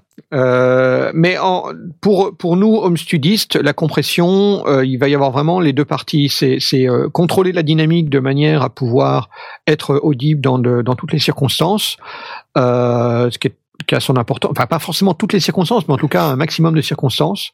Et euh, pour ceux qui vont euh, travailler, euh, euh mettre mettre en avant une voix dans un dans dans dans, un, dans une saga MP3 ou bien euh, travailler euh, du, du un chant, un titre, une, un, morceau, mettre mettre en avant des, des, instruments, retravailler une batterie ou des choses comme ça, ben là on va utiliser des compresseurs aussi. Donc un outil très important dont on peut difficilement se passer de nos jours. Ouais. Euh, et qui fait peur. Et qui fait très peur. Et on reçoit beaucoup de questions, euh, alors soit séparément, soit tous en même temps, euh, de nos auditeurs qui, qui nous disent mais pourquoi? Pourquoi? Je comprends pas. J'ai bien compris les réglages, tout ça, c'est génial, mais pourquoi? Et dans les questions euh, qu'on reçoit assez régulièrement euh, et dont on voulait vous parler, c'est est-ce qu'on doit par exemple compresser à l'enregistrement? Euh, et je voulais peut-être partir un petit peu des, des différents instruments. Euh, je sais par exemple toi, Aurine, euh, qui est batteur. Mhm. Euh, J'imagine que tu dois utiliser de la compression. Est-ce que est-ce que tu peux essayer de nous parler de du contexte dans lequel tu compresses euh, ta batterie? À la prise, tu veux dire? Ouais, ou n'importe quand, whatever. Alors, euh, moi, en général, quand j'enregistre une batterie, je ne fais pas de compression à l'enregistrement. Très bien. Parce que euh, je tiens à garder toute la dynamique euh, disponible euh, Mhm. de la batterie et Ouais. du, surtout du jeu du batteur. C'est-à-dire pour pas pour pas limiter, euh, comment dire, dénaturer le son quand tu l'enregistres, quoi. C'est ça? Voilà, exactement. D'accord. C'est euh, et après c'est je retravaille le son donc avec la compression. En général, je compresse déjà la grosse caisse hein, histoire Ouais. d'avoir un bon euh, bon gros kick bien bien comme il faut et euh, surtout aussi les caisses claires. Ouais. Et les caisses claires parce que ça dépend des fois il y en a Le plusieurs. mec, il a plusieurs caisses claires, le mec. Oui, ça peut arriver. ça peut arriver en fonction du morceau, utiliser un- une caisse claire Mhm. euh, type classique ou une caisse claire piccolo Mhm. ou des trucs comme ça. Bref. Alors comment tu comment tu utilises euh, du coup sur ces pour tu dis tu fais un bon gros kick euh, c'est ça ça veut Alors, dire quoi? C'est- C'est-à-dire qu'en gros, c'est euh, je- pour avoir un, on va dire un bon euh, un bon kick, on veut une compression qui soit quand même assez incisive, assez directe en fait. Euh, Mhm. D'ailleurs, le coup part, euh, on entend tout de suite, on va dire la, la compression qui, qui se fait de façon à avoir un son quand même pas trop euh, pas trop plat, mais qui soit quand même assez euh, assez régulier en fait. Mhm. Parce que c'est vrai qu'en général, c'est rare quand un batteur donne deux, deux coups de grosse caisse exactement pareil. C'est Ouais, ouais, jamais le cas. Donc avec une compression, c'est ce qu'on va faire. On va un peu tout réégaliser de façon à ce que les coups de la, la grosse caisse, Mhm. mis à part si jamais bien sûr ça fait partie du jeu, soient quand même assez euh, assez égal en fait Donc pour elles. homogénéiser le niveau général euh, des coups de grosse du batteur quoi. Tout à fait. Mm. Après, je vais pas passer des réglages. euh, Non, non, non, non, mais, enfin, tu vois, c'est pas. Dans, dans les grandes lignes, euh, en fait, euh, il y, a, y a cette question et il y a la même problématique pour la basse. Hein, euh, je pense que souvent Oui, le- les bassistes, euh, pareil, ont du, ont du mal à avoir un niveau euh, qui soit constant. Et euh, c'est vrai qu'un compresseur sur une basse, ça peut faire euh, une énorme différence dans un mix parce que ça rend la basse euh, bien, bien homogène sur l'ensemble du morceau. On va dire, c'est même presque un, euh, presque une base en fait. C'est euh, c'est presque obligatoire. prends une basse. Voilà, c'est c'est une obligation presque. Une basse, Mm. c'est tout de suite un compresseur. Mm. C'est euh, si jamais il n'y a pas la, la compression, euh, par exemple pour quelqu'un qui va passer euh, du slap à un jeu plus normal au doigt, Mmh. tout de suite on va entendre une différence de dynamique énorme. Alors qu'avec un compresseur, il y a moyen de faire en sorte que le son soit quand même assez régulier euh, sur tout le long. Moi, j'ai remarqué qu'effectivement sur la basse, euh, moi je joue de la basse aussi et je suis pas un débutant en basse, mais euh, je suis je suis pas non plus un super pro. Mais je remarque que dans le feu de l'action, euh, sur des enregistrements qu'on fait en live ou euh, ou ailleurs, euh, les écarts de dynamique sont très importants ou peuvent être très importants. Euh, Mhm. d'où- D'où l'utilité du compresseur. Est-ce que Asmod, toi qui qui travaille à fond sur ton EP, euh, qui qui enregistre un tas d'instruments, euh, comment tu utilises la, la compression? Ben, moi, de la compression, j'en mets partout. Euh, et c'est c'est déprimant. Non, je sais pas pourquoi je parle comme ça. Euh, en fait, euh, oui, moi, enfin, j'utilise la compression, comme tu le dis, pour essayer de euh, d'avoir le d'avoir moins de différence euh, entre les sons les plus forts et les plus faibles, et pour que du coup, on entende tout un peu mieux en fait. Donc euh, bon. Euh, J'essaie d'en mettre euh, euh, un petit peu. J'en mets sur quasiment toutes les pistes en fait. Mes pistes instruments, mes pistes voix. Donc c'est pas toutes mes pistes. On en reparlera plus tard. Mais j'essaye en fait de d'avoir un. Je au niveau des réglages. Euh, Il y a beaucoup de réglages hein, sur un compresseur hein, entre le ratio, le, les thresholds et, il y a, ça, et encore c'est ouais. que c'est que les deux principaux, mais il y a plein plein de boutons. Euh, bon, j'essaye de m'arranger pour compresser euh, en moyenne à moins 3 dB en fait. J'essaie d'avoir moins 3 dB de réduction de gain. Mhm. Et après, bah, je me démerde avec le threshold et le ratio pour arriver à peu près à ça, quoi. Mhm. Euh, je me rends compte qu'en ayant euh, ce type de compression euh, sur chaque piste, parce que c'est pas beaucoup 3 dB de réduction de gain, mais en fait si tu as ça sur chacune de tes pistes, en masse, ben ça va sonner un peu euh, pas un peu un peu plus dense quoi. Tu vas entendre un peu mieux tous les tous les instruments parce que euh, bah ils auront un peu pas tous le même niveau, mais euh, tous un peu plus de présence. Quoi. voilà. Que- que- Mm. Question bête, euh, Asmod, euh, quand, quand tu utilises euh, tes compresseurs sur tes différentes pistes, Oui. est-ce que tu fais attention aussi à l'attaque Alors euh, du compresseur? J'essaye. Euh, je, alors, j'ai pas la prétention de maîtriser encore beaucoup ce ce paramètre, mais euh, quand peut-être que je me trompe, mais sur les percus en général, du coup, sur tout ce qui est le, le kick ou la, la, la fin, le, le snare, je mets une attaque euh, rap, enfin rapide avec un chiffre. Ça Avec dépend ce que tu veux faire en fait. En fait, hein, ça dépend. Ça dépend. ça dépend ce que tu veux faire. Ah. Euh, Il y, a, il y, a des- il y a des styles musicaux qui nécessitent que euh, les, les drums euh, et les, les percus, en règle générale, euh, ne sortent pas trop du mix ou ne- n'éclatent pas euh, Alors- ou ne, ne, ne ressortent pas trop quoi. Je dirais Ouais. quand même faire attention parce qu'en général, au niveau des snares, on préfère une attaque assez lente en fait. Alors, on va expliquer quand même parce que je veux être sûr mais- que tout le monde comprend bien. Quand on dit une attaque rapide ou une attaque lente, qu'est-ce que c'est? C'est le temps que le compresseur se déclenche. Donc, en fait, quand ça compresse, en gros, ça réduit le volume. Hein, tout le monde ça Mhm. a fini par, par comprendre depuis le temps qu'on écoute les sondiers. Euh, mais quand on dit que l'attaque est bah, au lieu d'être, euh, je sais pas, à 2 millisecondes, bah, on va la mettre à 50 millisecondes. Ça veut dire que pendant cet espace de 50 millisecondes, bah, on va laisser euh, la dynamique du signal s'exprimer et on va laisser euh, le, le signal euh, être au volume où il est, sans le compresser, sans le, sans le traiter. Et, et après Ouais, il ces est- il est 50 pas- millisecondes, Il est, il est, c'est progressif. Il y a, c'est pas blanc-noir. hein. Mhm. Donc on passe par des bah, nuances de ça, gris. ça qui dépend sont des, ça dépend des compresseurs. Ça dépend des compresseurs. ouais.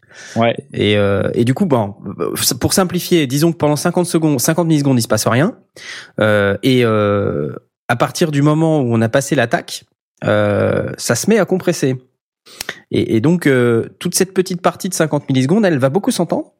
Et plus ça va être long, plus cette attaque va être longue, plus on va entendre un côté percussif, euh, mais qui, qui va pas euh, rester avec une, une queue forte. Par exemple, si on a Ouais, une- voilà. une- une- Voilà, un- ouais. un coup de caisse claire, euh, bah, la queue de la caisse claire va pas être très forte. C'est juste le petit bout, les 50 millisecondes ou plus, qu'on va mettre qui vont être très forts. Et donc, il faut doser cette attaque pour justement euh, avoir plus ou moins le côté percussif. Mhm. Donc, c'est... En général, moi, pour Par les les tests. tenir réglage, kick, un- une attaque très rapide, un snare beaucoup plus lent de façon à avoir un- un- une attaque forte au début, mais très doux par la suite. Sinon, ça, ça donne un son de caisse claire qui est complètement immonde.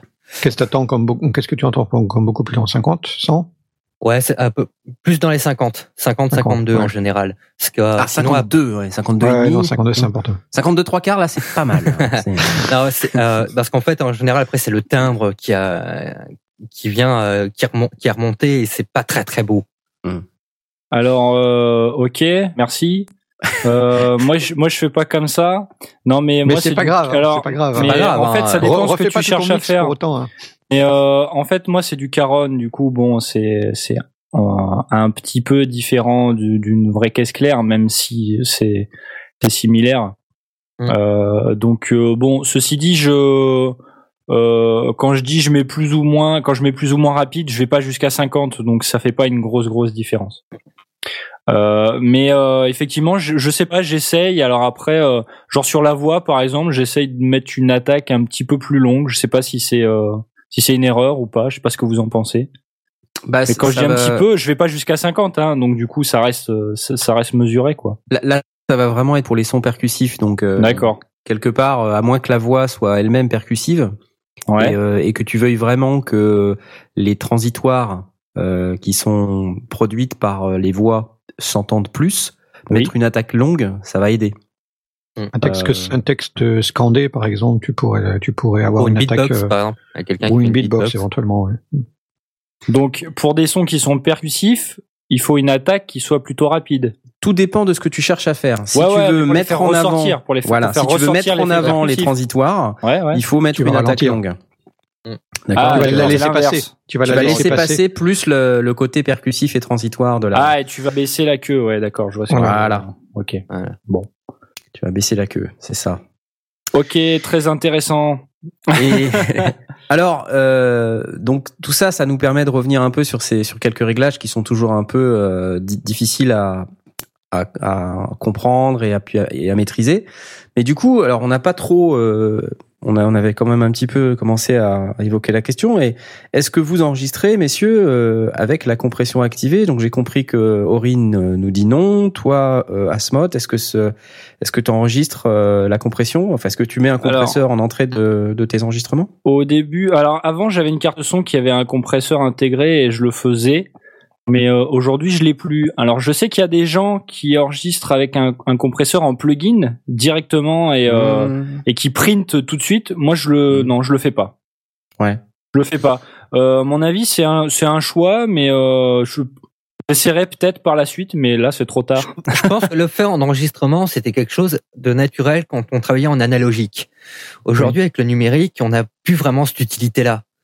Euh, je suis pas d'accord. Il y a encore beaucoup de gens qui le ça font. se discute, euh, ça il y a encore discute. beaucoup de gens qui le font pour moi. Tout dépend en fait, euh, enfin de ta la marge de manœuvre que tu as. On peut aussi Oui. considérer par exemple que compresser euh, à mort, euh, ce qui s'apparente à du de la limitation, euh, utiliser un limiteur, euh, c'est très utile justement pour pas saturer euh, l'entrée numérique. oui, euh, oui, oui. Après, après, utiliser un limiteur, oui, ça c'est peut-être euh, plus euh, plus un important. limiteur, mais- c'est jamais qu'un compresseur qui compresse à fond. Hein. Donc, ouais, ouais, euh, c'est pas, différent. Moi, moi, j'ai j'ai une, une vision. euh, en fait, ça dépend. Dans, dans le cas, par exemple, où justement euh, Asmod dit euh, j'avais un compresseur intégré. Tu, tu parlais de ton trio? Ouais. Alors le, le, le trio avait, euh, enfin A, parce que c'est pareil, le mien est mort, donc euh, ils sont morts tous les deux chez nous. Donc euh, nos, nos trios avaient un compresseur euh, qui était effectivement très très chouette, très transparent, euh, et euh, il était toujours légèrement enclenché chez moi aussi pour de la voix.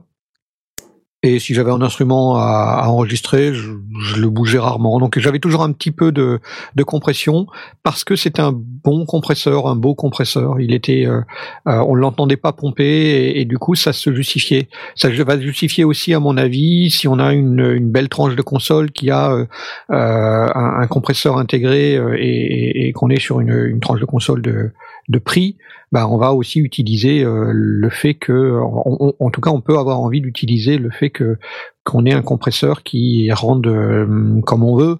Si on a un compresseur optique ou quelque chose comme ça, on va peut-être avoir envie d'utiliser le vrai compresseur optique. Euh, compresseur à l'entrée euh, en plugin, dans la mesure où on travaille en 24 bits et qu'on a une, une latitude qui est absolument euh, délirante, euh, j'ai du mal à, à le, à le justifier parce que au pire, euh, si on se dit ça permet de me fermer des choix et donc de gagner du temps derrière, bah, au pire on peut très très bien décider de poser par défaut euh, bah, le même plugin qu'on mettrait euh, sur sa piste, Euh, mais après, euh, parce que bah, quand c'est pris, c'est pris quoi. Si si on s'est rendu compte qu'on avait fait une erreur, bah c'est trop tard. Donc moi je suis pas fan de, de la compression en plugin. Autant je suis assez d'accord pour une compression quand on quand elle est euh, installée en hardware dans son dans son équipement ou qu'on travaille en 16 bits euh, et que on a peut-être encore un petit- une petite limite au niveau de la dynamique et qu'on veut un petit peu serrer ça. Euh, le reste du temps, j'ai, je le recommanderais pas. En tout cas, moi ça me ça me convient pas. Pour moi, c'est pas nécessairement un, un tabou. Faut juste pas le régler euh, trop, trop, trop dans le rouge, quoi, trop fort, tu vois. Oui, oui, je comprends, je comprends bien. C'est pour ça que euh, autant je le, je le considère comme euh, ben, sur le trio, c'était bien. Euh, il était, il était enclenché. Il, m'adoucissait un petit peu le, le- la dynamique sans que ce soit très audible. C'était propre. Euh, rien à dire. J'étais, j'en étais vraiment très très content. Euh, autant en plugin que je le mette avant ou après, ça change strictement rien à mon travail. Donc du coup, c'est pas, c'est pas parce que j'aurais mis un compresseur de plus sur ma piste euh, dans, dans mon mix que ça va me consommer plus de CPU. Donc du coup, autant le, autant le mettre après et, et décider que peut-être euh, il est pas utile ou peut-être qu'il faut le mettre plus fort ou peut-être qu'il faut le mettre différemment ou re- retravailler l'attaque. C'est c'est aussi toujours le problème euh, quand on est seul à faire à la fois l'ingénieur du son et l'artiste Euh, J'aime bien qu'on puisse séparer un peu le, moment où on est euh, technicien et le moment où on, on se concentre sur euh, l'enregistrement et sur la sur la production de qu'on chante, qu'on fasse un, un, texte en saga MP3 ou qu'on joue d'un instrument, qu'on se concentre plus sur le sur la partie technique. Donc du coup, poser euh, poser un compresseur si ça peut aider si réellement on veut contrôler une dynamique sans avoir à y penser ou un truc comme ça oui bien sûr si on a une euh, largeur, une dynamique à l'enregistrement euh, de type 24 bits, donc de 144 décibels, qui est absolument gigantesque. et si du coup on n'en a pas besoin, je préfère ne pas le faire et, et le poser après. Euh, parce que en réalité, de nouveau, si c'est un plugin, ça change rien que je le prenne à la prise ou que je mette plus tard. Ce sera le même plugin, ce sera le même outil. Ça change rien techniquement, mais ça te permet de te poser une limitation et de travailler sous peut-être sous une contrainte qui peut-être te paraît pas nécessaire, mais qui te permettra de moins réfléchir euh, plus tard. Et ouais. qui te permettra directement d'avoir quelque chose de, de compressé. Euh. Peut-être tu, tu remettras un peu de compresseur par-dessus, peut-être pas. Euh, je sais qu'il y a des gens qui, euh, qui mettent un, un compresseur, euh, mais tu sais, euh, par exemple pour les chanteurs, et, euh, mais juste sur le circuit de retour en fait, juste sur le circuit de monitoring pour les aider un petit peu, euh, pour qu'ils entendent un petit peu mieux ce que ce qui oui. qui chante. Tu peux sans pour autant enregistrer la compression. Alors oui, mais voilà, oui, ça, ça peut oui. Ça, ça, oui, carrément. Si tu, euh, tu mets en monitoring, ça touche rien à la piste de base, et la personne qui, a voilà, qui enregistre entend un peu on va dire, un semblant de, de traitement. Parce qu'au final, ça sera pas le son vraiment. Euh... Oui, tout comme on peut lui mettre une reverb ou un truc comme ça, voilà. une voix. Euh... Oui, ça, ça je, je le conçois. Mais c'est moi, mon ma, ma, ma vision, c'est puisque euh, c'est un plugin et que je le mette euh, par défaut à l'enregistrement ou que je le mette par défaut sur ma piste pendant le mix, par défaut, vraiment, sans y réfléchir. C'est pareil. Ah, c'est une voix, je mets, ça revient rigoureusement à la même mmh. chose. Et je peux décider que finalement, je suis en train de me tromper. Et euh, mais mais il est par défaut. Peut-être que je vais même pas y penser. Mais j'ai encore une option plutôt que de repasser par un expanseur et essayer de, de retrouver mes réglages pour, le, pour redonner la dynamique que j'avais perdue je sais pas, je je je trouve pas justifié en tant que plugin, sauf si évidemment on travaillait en 16 bits, hein, où là c'est un peu différent. Si, si euh, en fait il faut aussi qu'on qu'on explique à nos auditeurs hein, que on peut on peut positionner des compresseurs à à peu près euh, n'importe quel euh, étage de notre chaîne du son. Là, on parle de, la compression à l'enregistrement, c'est-à-dire avant que le, notre message audio soit enregistré. Euh, quand on dit que la compression en plugin ça sert à rien, on, on parle bien de la compression euh, avant l'enregistrement, hein, c'est-à-dire euh, on parle pas de la compression après, c'est-à-dire que oui. Euh, D'autant plus qu'après c'est encore un autre sujet. D'autant plus que quand c'est en plugin, on est déjà passé dans le numérique. Donc ça. si on est en 16 bits, on est c'est déjà trop tard, on est déjà dans dans, ouais. dans cette partie-là. Mais donc regarde, euh, on, on oui. peut très bien être dans la situation où euh, on veut, comme on vient de dire, euh, mettre un compresseur pour le monitoring pour améliorer l'écoute d'un certain nombre de musiciens qui jouent ensemble. Ça c'est un premier point. On peut utiliser de la compression à l'enregistrement pour s'assurer qu'on ne sature pas l'entrée d'un convertisseur analogique numérique. C'est un deuxième point. Euh, on vient de dire que le faire en plugin finalement ça sert euh, strictement à rien parce que ça n'a pas de ça n'a pas plus d'intérêt que de que de le faire une fois qu'on est dans le domaine numérique. Euh, Au-delà de ça, euh, s'il y aurait peut-être une utilisation artistique au truc si on veut vraiment printer, c'est-à-dire imprimer forever.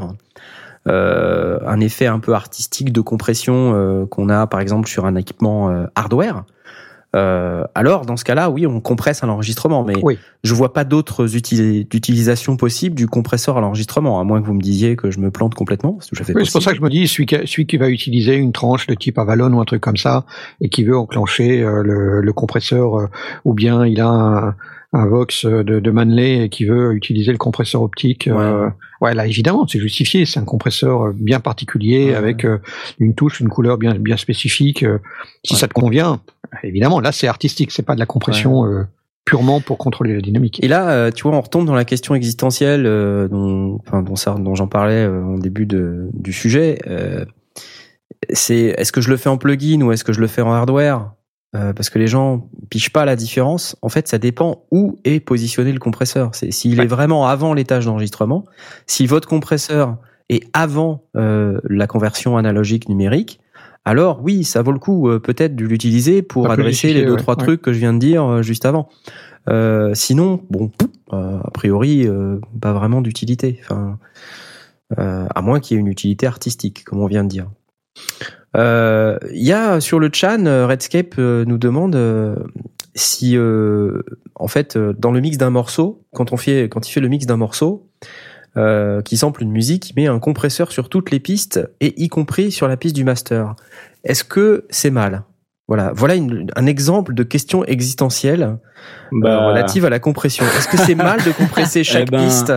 Et potentiellement même de compresser le master à la fin eh Dans ben, dans l'absolu, rien n'est mal, mais ce qu'il y a, c'est que si tu compresses toutes les pistes et que tu compresses après ton master, tu vas avoir deux étages de compression. Ça risque Euh, d'avoir un effet pompage pas très, pas très propre. moi, Pas je forcément, le pas fais et forcément. je m'en fous.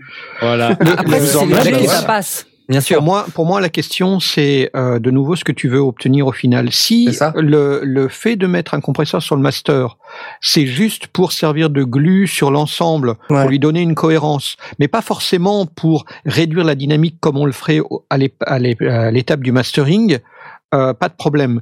Si on veut faire une, une simulation de ce qu'on va obtenir après le mastering et qu'on veut le- mettre un compresseur juste pour l'enclencher, pour, pour pouvoir entendre un petit peu ce que ça va donner avec une compression qu'on imagine sera celle du mastering, pourquoi pas non plus. Par contre, euh, faire le travail du master et ensuite l'envoyer au master, c'est euh, se mettre une balle dans le pied. On, Ah oui, on perd l'intérêt de le faire. Donc du coup, euh, si on si on sait que de toute façon on va faire soi-même son mastering au final parce qu'on va pas le confier à, à- à un master pour faire le boulot, ben qu'on le fasse là ou plus tard, c'est pas très grave. En général, on va plutôt essa- essayer quand même de séparer les deux les deux étapes, mais c'est pas dramatique si si on préfère si on a un workflow qui est comme ça, ça fera le boulot.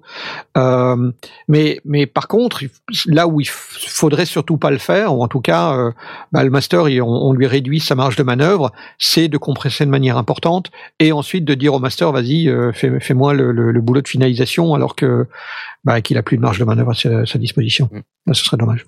Par contre, moi, je veux venir sur le point euh, au fait où il dit qu'il met de la compression sur toutes les pistes. C'est pas forcément nécessaire. Cela dépend des, euh, je dirais, ça dépend des instruments. Parce qu'il y a des fois, c'est bien de garder de la dynamique sur les sur les pistes sans y toucher. Après, c'est euh, si jamais tu mixes, on va dire un certain volume et que euh, t'arrives pas à remonter plus un, un instrument sans que ça sature ou un truc comme ça, de pose-toi la question, de savoir est-ce que tu mixes assez faiblement au final. Parce que c'est euh, ça c'est un mix. On, on mixe toujours très faiblement de façon à ce que si jamais on a besoin de faire ressortir un instrument sans toucher à la, à la, la dynamique etc on peut le monter le son. Sinon euh, il n'y a pas La compression, elle doit avoir une fonction. Euh, Voilà. Moi, je suis pas pour euh, mettre par défaut euh, de la compression sur toutes les pistes et, euh, et en plus sur le master si ça n'a pas une fonction.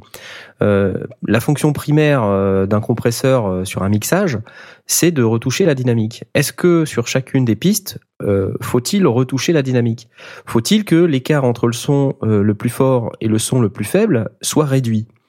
Euh, ou pas? Euh, Le fait de le laisser cet écart, de le laisser vivre, ça peut donner un peu euh, au morceau euh, un peu d'air euh, pour, pour Mm. respirer aussi. Et euh, il vaut peut-être mieux. euh, et, et ça, ça se fait au cas par cas. Donc, je voudrais pas non plus que les gens prennent ça pour une règle absolue. Euh, ça se fait en fonction des pistes. Euh, il faut essayer de se donner un but sur la compression. Qu'est-ce qu'on cherche à, à atteindre comme objectif? Euh, et euh, quel, comment on veut que notre dynamique elle, elle évolue? Euh, donc un, une piste avec euh, énormément de dynamique, euh, si on veut entendre des, des hauts et des bas et si on veut que ça respire, euh, il faut surtout pas la compresser trop fort. On peut on peut compresser juste les crêtes pour euh, pour éviter que ça euh, pour pouvoir peut-être remonter un petit peu les, les sons les sons faibles mais dans des proportions qui restent raisonnables pour garder suffisamment de dynamique et garder suffisamment d'air. Ensuite, potentiellement grouper certains types de pistes ensemble et les compresser ensemble pour donner un effet qui est recherché, euh, c'est-à-dire euh, réduire la dynamique d'un groupe d'instruments donnés ou d'un groupe de musique donnée. Euh, et ensuite, potentiellement, effectivement, à la fin, sur le master, mettre euh, un compresseur pour faire de la glu, comme on dit. Mais dans la question, est-ce que finalement mes compresseurs, c'est ça qui me grossit le son? Faut faire gaffe parce que souvent, en compressant, on, on remonte le volume et en fait, on, on, a une sensation de grossissement de son qui est artificiellement due au fait que le volume a, a juste augmenté. Il est juste plus fort, ouais. ouais. Euh, Alors donc, que euh, plus on a de dynamique, plus justement cette sensation de, de son fort au moment où ils arrivent est importante.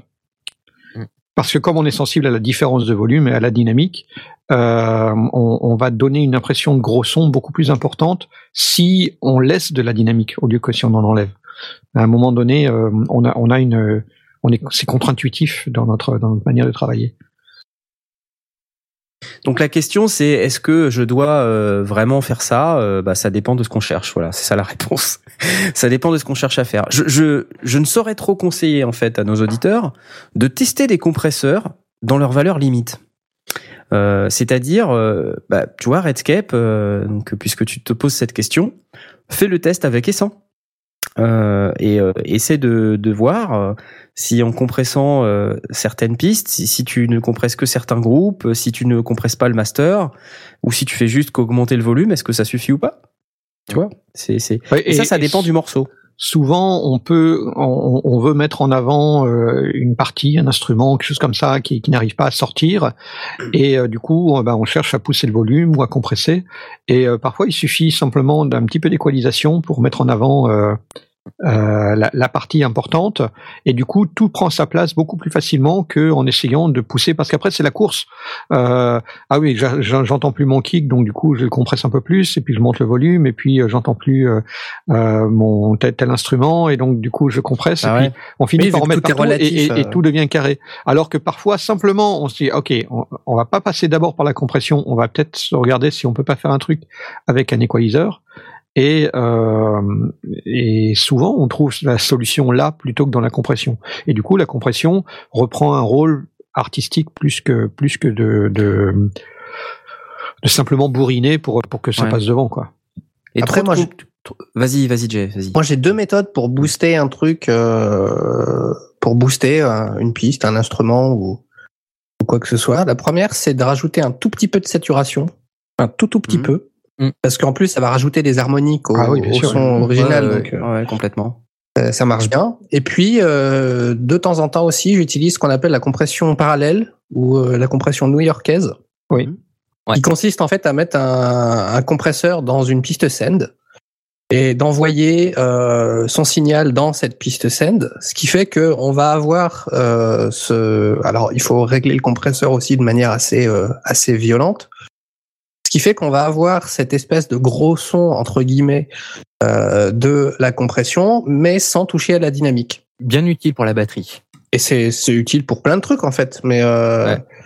c'est c'est ça booste, euh, ça permet de contrôler aussi le, le, le- la grosseur du son vu que c'est en vu que c'est en send, on peut contrôler euh, Mhm. avec les faders euh, la, la quantité de signal traité.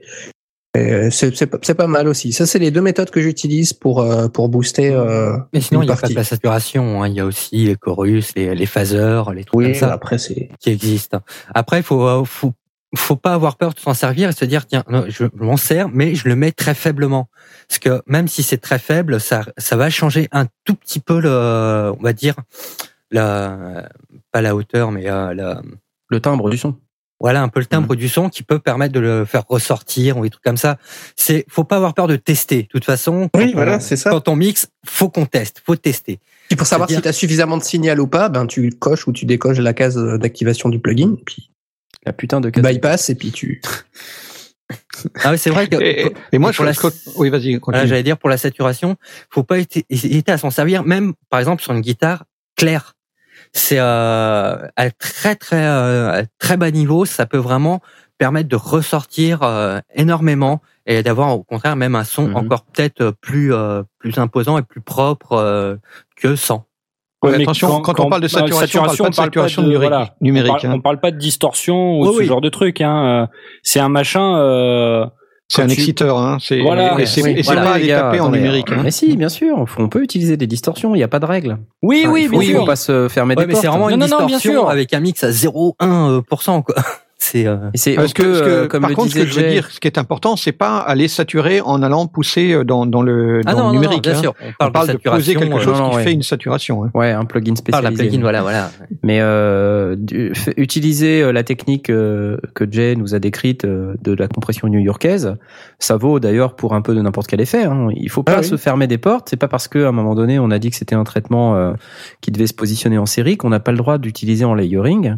C'est-à-dire créer une copie de la piste euh, d'origine que vous voulez traiter, euh, dénaturer euh, totalement la, la deuxième piste copie, la mettre très très très très faiblement, la traiter à fond, mais de manière à ce que cette copie, elle, elle, elle ajoute quelque chose au message original, Mm. qu'elle- même si elle s'entend très faiblement, elle va apporter effectivement quelque chose, comme dit Aurine. Et donc, faut faire des tests là-dessus. Euh, donc, on peut compresser à mort euh, une piste copiée qu'on a mise en parallèle, et puis euh, la remixer à l'intérieur du de la piste originale. Et puis, ça peut donner des, des résultats très intéressants. Faut pas, pas se priver. Et sinon, il y a aussi le sidechain. Alors le sidechain, on a beaucoup parlé effectivement, et ça c'est une technique qui est utilisée euh, soit en radio, en fiction audio, euh, notamment pour améliorer euh, l'intelligibilité des voix. On a fait une petite vidéo euh, là-dessus euh, dans les sondiers. Oui, Euh, bien, on peut l'utiliser en musique électronique, euh, notamment pour faire ressortir les kicks, euh, c'est-à-dire en compressant euh, tout le master basse, sauf euh, le kick, euh, et voilà, de manière à ce que ça fasse un petit effet de pompage. Euh, mais c'est un effet de pompage qui est artistique, qui est recherché, qui est caractéristique du style. Euh, donc il faut voilà ne, ne pas hésiter à, à l'utiliser et, et on peut faire du sidechain sur plein d'autres trucs. Hein. Oui, Donc euh, il n'y a pas que la compression. tout à fait. Bon.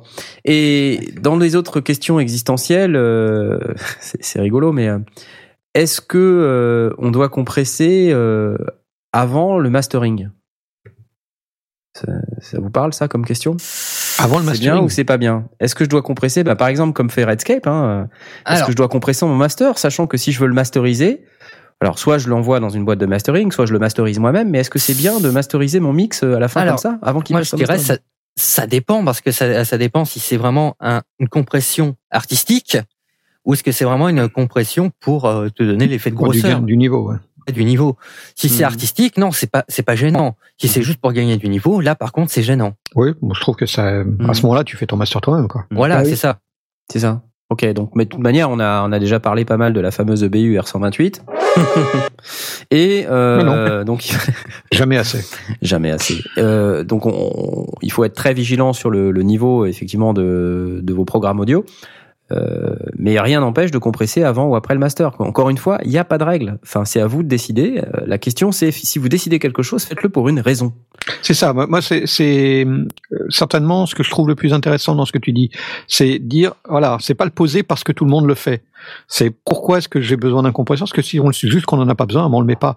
Euh, et voilà. C'est largement suffisant. Et si vous maîtrisez pas les réglages d'un compresseur, euh, faites des tests, quoi. Enfin, c'est effectivement le meilleur moyen pour vous d'apprendre. Et quand vous aurez- vous serez euh, euh, familiarisé avec les, réglages de votre compresseur et, familiarisé avec le son que donne un compresseur sur un groupe, une piste, un, un bus, un master réglé comme ci ou comme ça, bah, vous finirez par savoir à quel moment vous en avez besoin. Et puis en écoutant un peu les sondiers et potentiellement en lisant d'autres articles et d'autres Ouais, y a en écoutant d'autres podcasts euh, ou des vidéos, euh, euh, vous, vous finirez par vous par vous par avoir de l'expérience. Euh, c'est des concepts qui sont compliqués. La compression, c'est très compliqué à expliquer, c'est très compliqué à appréhender. On ne peut que vous en parler. Le mieux, c'est que vous testiez Faut la pratiquer à mort. pour la pratiquer. La, la- la seule chose, c'est qu'il faut être conscient que euh, ça peut aller loin, ça, ça peut être extrêmement puissant, parfois trop puissant. C'est pour ça d'ailleurs qu'on a tendance à, à faire peur, euh, c'est pour ça d'ailleurs pourquoi on a tendance à avoir peur d'utiliser un, compresseur. Euh, souvent, c'est un petit peu comme la reverb. Euh, après, quand on en est à l'utiliser soi-même, vaut mieux en avoir trop peu que trop. Euh, parce que si finalement son mix sonne relativement bien, mais il a une dynamique trop grande, ben le master il va il va rattraper tout ça sans aucun problème. Lui c'est son c'est son job. Ouais. Euh, ou soi-même quand on se- quand on prend la casquette de compresseur de, de, de master, hein, ça ça revient au même. Ouais. On va se mettre dans une dans une ré- dans une réflexion différente qui n'est plus de retoucher la compo ou le mix, mais de, de donner une cohérence à l'ensemble. Donc ça c'est c'est pour ça que qu'on a tendance à séparer le mix du mastering. Mhm. Mais euh, de- derrière, il y a le, le vaut mieux donc trop peu que trop. Et euh, du coup, parfois, on, on va on va le mettre jusqu'à ce qu'on l'entende. Et puis quand on l'entend, ben on, on retire 10%. On retourne un Mhm. petit cru- un petit cran en arrière, comme on fera avec une reverb. Dès qu'on commence à entendre un peu trop la reverb, clac, on, on, on le met en arrière. Au début, on n'a pas on n'a pas l'habitude d'écouter exactement ce que fait le produit. Donc, faut pas hésiter de le pousser dans ses retranchements pour bien entendre ce que ça fait. Euh, comme ça, on apprend. Et puis après, on, on- on le dose et quand on l'entend dans les dans les dans le haut- les haut-parleurs ou dans son casque, eh ben on le retire un petit peu en arrière parce que c'est probablement un peu trop parce qu'on n'est pas encore euh, Hmm. habitué. Mais pour vous qui faites de la musique électronique euh, et qui nous écoutez, euh, attention à pas confondre un volume fort et la compression. C'est pas la même chose.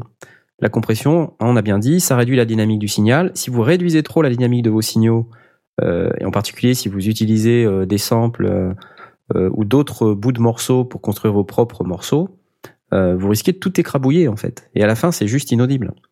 Euh, donc, euh, il peut y avoir des pistes, par exemple, où vous utilisez la technique de l'attaque euh, dont on a parlé un peu tout à l'heure pour gérer les transitoires de cette piste, parce que je sais pas, par exemple, euh, il y a un son percussif de synthé euh, que, que vous voulez qu'il ressorte. Ben, utilisez la technique de l'attaque, euh, mettez une attaque plus longue, compressez beaucoup, euh, mais mettez une attaque longue de manière à ce que ces petites attaques-là elles ressortent dans votre mix global. Mais n'écrasez pas tout, parce que si vous écrasez tout, on n'entend plus grand-chose en fait, et ça fait une Ouais. bouillie sonore qui est euh, Ah, si, on vraiment entend, désagréable. on entend, mais tout est euh, quasiment au même, au même niveau. Tout, tout est quasiment au même niveau et c'est Ouais, fatigant ouais, pour l'oreille. Plus de subtilité. Il y a plus de plus nuances, il y a- enfin, c'est c'est idiot de se casser les pieds à composer un truc pour finalement Ouais. tout écraser. Quoi. Exactement. Mm. Et euh, on a beaucoup parlé d'égalisation euh, aussi dans nos émissions précédentes. euh, et les questions qu'on reçoit très fréquemment, c'est est-ce qu'il faut égaliser Avant ou après avant ou après la compression Alors La ça c'est vraiment une question. pour toi, quoi. C'est la bouteille à encre, ça. Ouais. Euh, alors, il y a, il y, a, il y a deux. C'est deux en, en réalité, c'est la bouteille à encre parce qu'il y a deux philosophies qui se, qui se télescopent un petit peu. Euh, la, la, la logique, c'est euh, que, que l'on fait, par exemple, c'est euh, si on a un chanteur qui est en train de chanter, qui tape du pied euh, pour se donner le tempo, on va récupérer un petit peu de basse dans, les, dans, dans le micro, même si on a une, une, une suspension, etc. Il y aura un petit peu de basse qui va remonter dans le micro. Du coup, ça va être une, une poussée de volume euh, dans les très basses fréquences que de toute façon on va pas utiliser.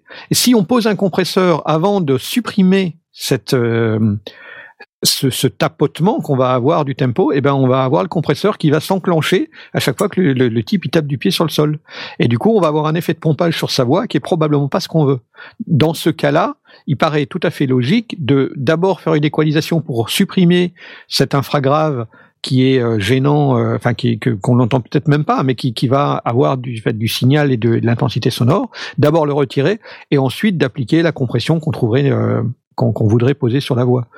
Euh, on va avoir, euh, euh, c'est souvent ce, ce, ce principe-là. On, on peut aussi avoir des, des fréquences résonantes euh, dans une pièce. On peut très bien avoir une, une fréquence qui, euh, qui apparaît, qui est un petit peu un petit peu trop forte. Euh, D'une manière générale, au mix, on va la repérer, on va la supprimer.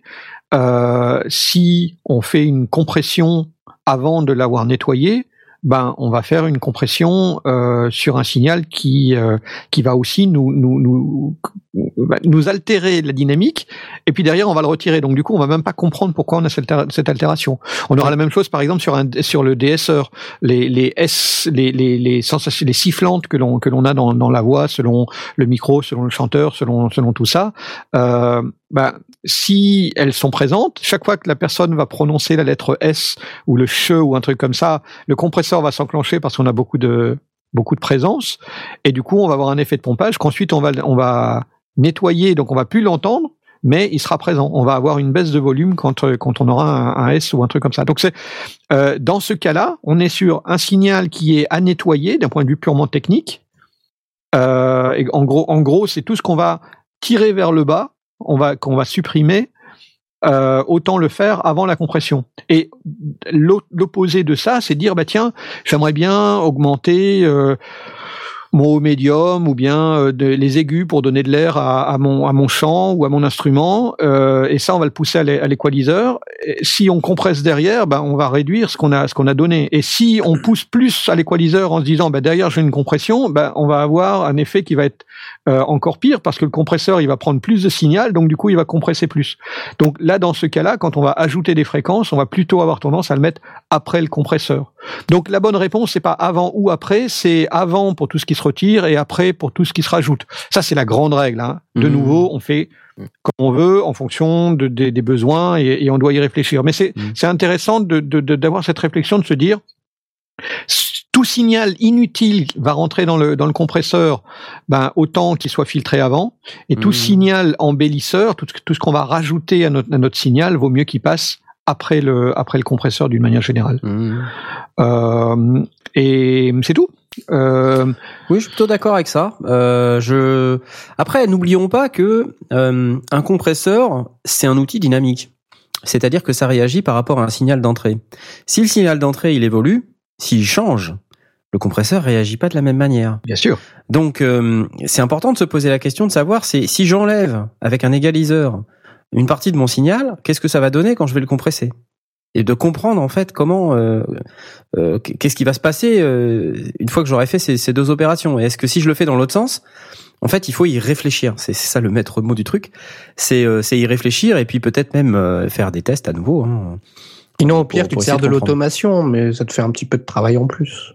Mais ce qu'on disait tout à l'heure, c'est que tu fais à la main ce que le compresseur peut oui, faire. voilà. Ouais. Ouais. Mais, mais, ce qu'on disait tout à l'heure sur le fait euh, de dire que euh, quand, quand on compresse, euh, quand on égalise quelque chose de compressé euh, et qui, qui n'a pas été nettoyé, on se retrouve euh, en réalité avec un signal qui est dénaturé euh, et qui est même détérioré, puisque on n'a pas, en ne nettoyant pas euh, le signal d'origine, ben on se retrouve à compresser, donc à remettre encore plus en avant ou potentiellement à exacerber, ouais, c'est ça, une, une caractéristique du signal qui est pas euh, flatteuse.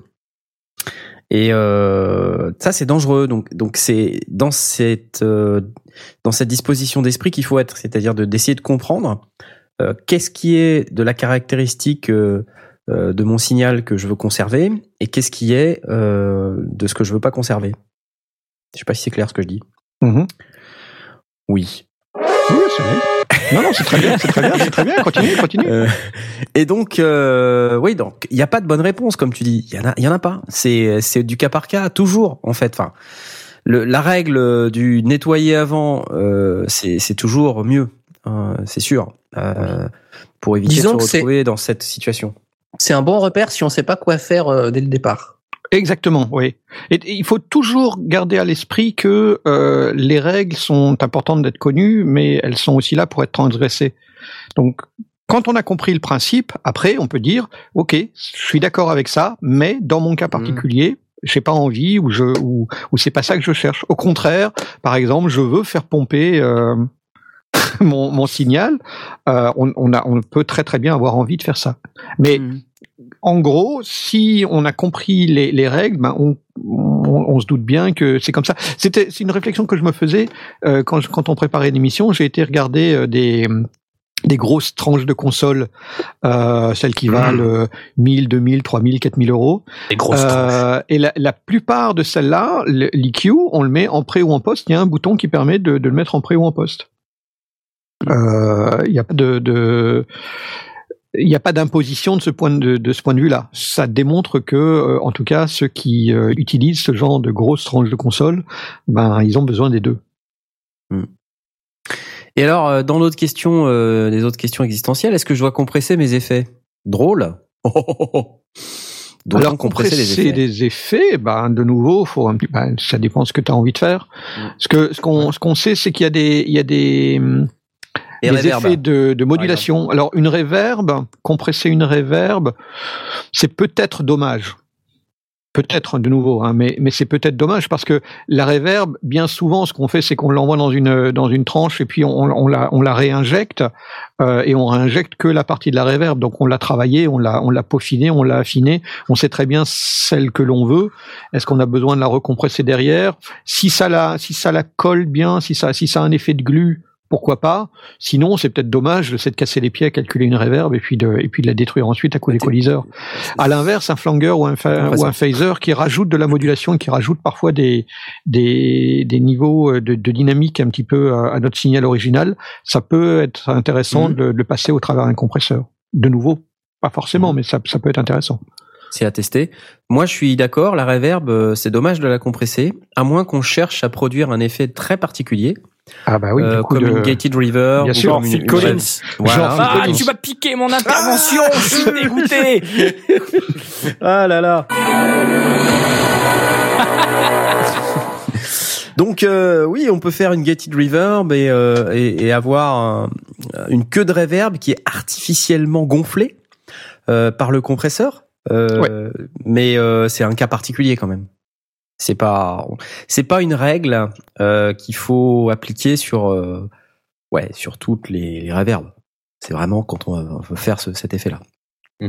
Bah, on, re- on retombe sur ta réflexion, c'est si on sait exactement pourquoi est-ce qu'on pose un compresseur, la réponse on l'a immédiatement. Euh, si je pose un compresseur avant ma reverb ou est-ce que je pose après euh, et si je sais à quoi sert la reverb et si je sais à quoi sert le compresseur ou en tout cas avec les types de réglages que je vais lui donner, ben ma décision elle est immédiatement prise. Est-ce que je veux contrôler euh, ma, ma queue de reverb ou mon attaque ou euh, ou est-ce que je veux avoir ce- cet effet de liant ou euh, ou est-ce que ma reverb bah, elle est bonne et, euh, et je me suis pas cassé les pieds à la régler pendant trois quarts d'heure pour finalement la la pourrir d'un coup de compresseur? Un choix. Et donc dans les autres euh, questions, euh, souvent tu sais dans les compresseurs il y a un il y a un réglage de volume, il y a un réglage de gain. Le oui le le, le make-up. Le make-up ou le out ou euh, Ouais. enfin peu importe. Et euh, on me demande souvent mais mais en fait euh, est-ce que je dois est-ce que je dois mettre est-ce que je dois utiliser euh, ce bouton pour régler le volume de ma piste ou ou alors le fader de la tranche? Et là, euh, grand moment de solitude encore, hein, parce que c'est vrai, quand tu as plusieurs moyens de monter ton volume, où est-ce que tu le, tu le montes ton volume? Ah. Moi, je dirais euh, Moi, la je règle. make-up. Ouais, moi, je, moi dis la règle. La règle, enfin, il y a quand même une règle. C'est les règles de base du level staging. Oui. C'est-à-dire, euh, le level staging, c'est de gérer les niveaux euh, entre euh, les différents composants euh, qui vont être constitutifs de votre chaîne du son, Mm. de manière à ce que ce qui rentre dans un module ou dans un composant ou dans un effet ou dans une tranche rentre toujours au bon niveau. C'est-à-dire que vous ne devez jamais vous retrouver dans la situation où vous sortez faible et vous êtes obligé de monter très fort pour remonter à un niveau correct. Ça, c'est Ouais. du mauvais level staging. Euh, en revanche, l'inverse est possible, mais euh, faut faire attention à, à la, va pas saturer. à pas saturer. Ouais. Donc, euh, moi, je- la manière dont je comprends euh, et de la manière dont on m'a expliqué euh, quand j'étais à l'école, euh, la façon dont on doit utiliser euh, ces boutons de volume euh, de make-up gain ou de out euh, de compresseur, en fait, ils sont là pour rattraper le volume qu'on a perdu au passage dans le compresseur.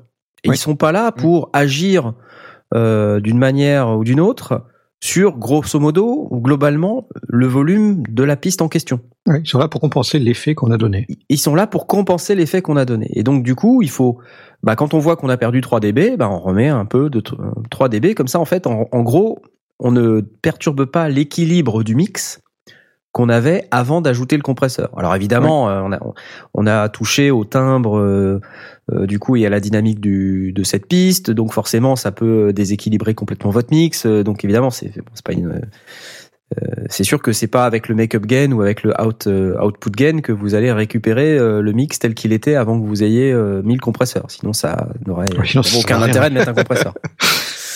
Mais euh, enfin, c'est un peu le principe, c'est de vraiment rattraper euh, ce que vous avez perdu en gain à la mise en, œuvre du compresseur. Et ça, alors là, c'est absolument fondamental quand on est en analogique. Au sein d'une console, le, savoir le connaître et maîtriser son level staging, c'est fondamental, euh, que ce soit au niveau d'un retour d'insert, d'un retour d'auxiliaire ou, euh, même euh, d'un passage à l'autre vers les bus et, autres. Donc ça, c'est absolument fondamental. En numérique, dans la mesure où maintenant les, stations de travail audio numérique travaillent en, float, en interne, c'est plus très grave dans la mesure où on peut se permettre en interne de saturer puisqu'il n'y a pas de perte ou d'avoir un niveau trop faible parce que de nouveau il n'y a pas de perte. Donc ça c'est pas grave.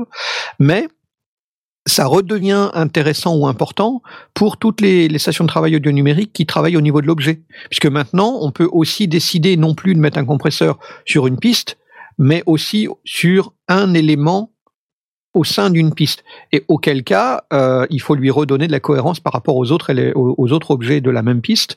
Et donc, le make-up gain redevient important. Donc, euh, là où pendant un certain temps, on pouvait se dire, oui, c'est plus très important parce qu'on est en numérique et en, et en 32 ou 64 float, euh, autant ça le redevient euh, d'une manière générale. Mais pour moi, ça veut dire que la règle originale qui est comprendre son, ses niveaux euh, de manière à, à, à par rapport à ce que c'était euh, quand on était en analogique reste fondamental. Donc je suis quand même assez partisan d'utiliser le make-up gain quand on a fait une compression, bah, on Mhm. récupère ce qu'on a compressé, mais ça veut pas dire qu'on va donner plus ou qu'on va le tirer vers le bas ou un truc comme ça. Le but, c'est qu'en sortie, on ait un signal qui soit euh, cohérent par rapport au reste de la chaîne. Cohérent par rapport à ce qu'on avait en plus au début, Bien sûr. plus ou moins. Ok. D'où euh, l'intérêt de faire du level staging euh, bah, le plus tôt possible, quoi. Oui, bah oui, oui, bien sûr. Oui, euh, le, le, préampli, euh, il est là pour amener au, au niveau de gain que l'on, dont on a besoin. Mm. Et puis ensuite, le reste se, s'enchaîne euh, aussi avec une cohérence. Mais au, au même titre que, euh, bon, si on travaille avec une, une reverb, une reverb que l'on va mettre en, euh, en, en, en réinjection euh, de, depuis un auxiliaire, ben on va la doser au niveau de- du volume. Mais en parallèle, si, si on a euh, une reverb où, où on entre tout, on- qu'on va utiliser en insert par exemple, euh, ben le retour il va être à un volume plus important que l'entrée. Ben on va aussi euh, doser. le, le, le niveau de l'ensemble parce que peut-être que le retour va devenir trop fort par rapport au reste. Donc, euh, non, Mhm. t'as as vraiment raison. Il faut absolument maîtriser et comprendre le, le principe du level staging. Moi, je sais que c'est comme ça que je fonctionne. Avant de mettre euh, n'importe quel plugin euh, sur une piste, d'abord, je mets tous mes faders à zéro. Et puis ensuite, euh, ben, je les monte progressivement, relativement l'une par rapport à l'autre. En général, c'est le couple kick-bass. Je règle d'abord le couple kick-bass, ensuite je passe à autre chose euh, progressivement et je me retrouve avec euh, un mix qui déjà sans aucun plugin euh, a déjà une certaine cohérence Tenu, ouais, ouais. une ça. certaine tenue, une Mhm. certaine euh, audibilité. euh, on pourrait presque même euh, pas mixer. On s'y quand même un peu, hein, pour ne serait-ce que pour la panoramique ou pour euh, pour les Ouais, effets donc, de reverb. Déjà, ou- tout est audible. Ah. ouais.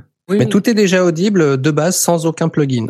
Bah, Et ça, ça facilite euh, grandement le mixage après. Euh, je pense que ça c'est une bonne base. De toute façon, se dire que avant de commencer vraiment à mixer un morceau, faire en sorte que euh, son projet, euh, son mix soit déjà cohérent, sans plugin, sans compresseur, sans rien. Mhm. Et après, affiner les réglages, affiner ce qu'on ce qu'on doit affiner, de façon à avoir un morceau propre. Mixage Équilibré surtout. équilibré, oui. énormément de bons conseils avant cette euh, seconde pause musicale euh, que nous vous proposons désormais euh, et qui nous a été euh, préparée par notre ami Blast. Nous allons nous écouter ce soir pour la deuxième pause Wolfman de Full Metal Breakfast. À dans tout de suite.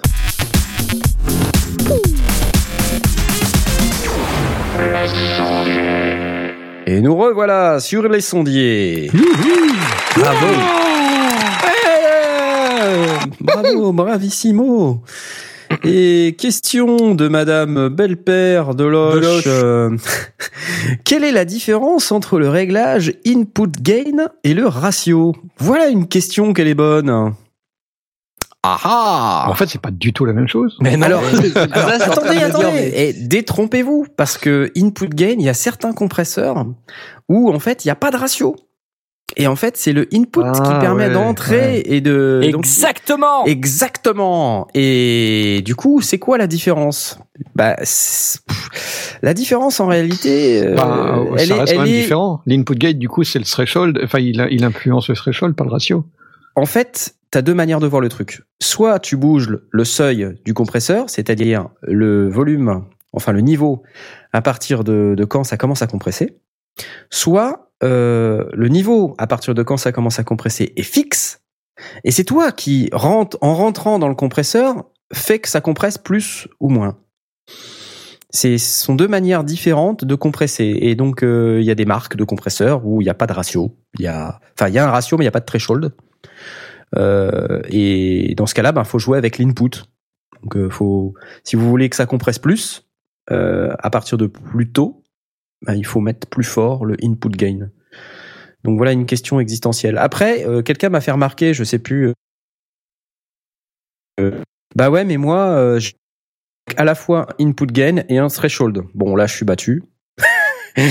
je me dis que euh, bah, c'est juste et un ratio. oui et un ratio. Je me dis que c'est juste l'implémentation du truc en double, quoi. C'est-à-dire, euh, tu, tu peux rentrer plus fort euh, pour que ça compresse plus tôt, ou tu peux baisser le threshold. Bon, Ou tu peux voilà. baisser le gain, ouais.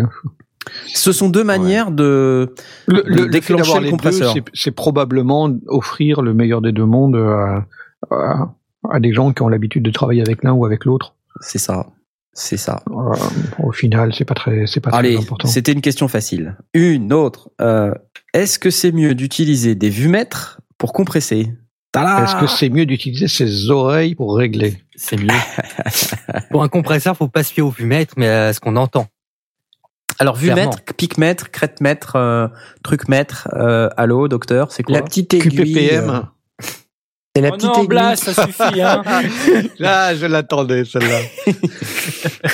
Tu n'as pas, accès au- tu n'as pas accès au fameux bouton, ce n'est Ah, que moi. Écoute,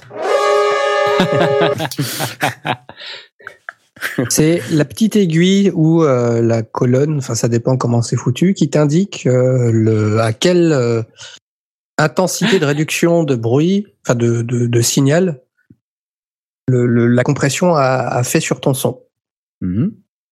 Ouais, c'est une, une barre qui en général, enfin quand, quand elle est sous forme d'une barre, elle, elle tourne à l'envers. Ouais, elle va de droite à gauche pour euh, si c'est une aiguille, Ou elle va de haut en bas. Ouais.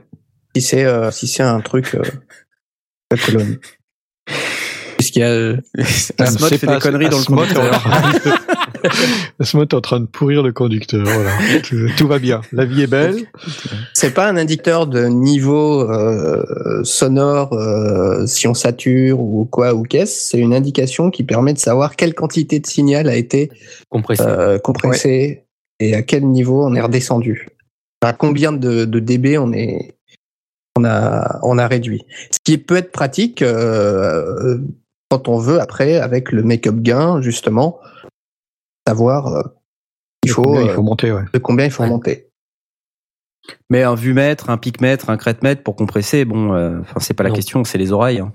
oui. Ouais, en fait, en, en réalité, bien sûr, le- le- dans l'absolu, il faut dire, faut travailler avec les oreilles et, et- et tout le monde, en tout cas tous les tous les pros vont le dire, et on va avoir du mal à, à- à ne pas, à ne pas l'admettre non plus. En même temps, euh, pour des amateurs, euh, à un moment donné, il faut comprendre ce qui se passe.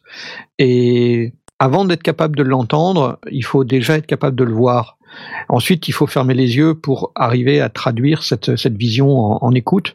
Mais euh, tout comme quand on fait euh, de l'onologie, euh, on commence par avoir un professeur qui nous explique ce qu'on va goûter, et puis après on finit par le goûter soi-même, et après on termine euh, en travaillant à l'aveugle. Ben là, c'est un peu la même chose. Le fait d'avoir un vumètre à sa disposition, pour ne serait-ce que comprendre quand on change le ratio ou quand on change le threshold, euh, ce que ça impacte physiquement sur le sur le truc, même si on l'entend pas forcément. Euh, ça peut aider à, à guider un petit peu la direction où on veut aller. Mhm. Et après, effectivement, on ferme les yeux, on regarde ailleurs et, et on, on travaille avec ses oreilles.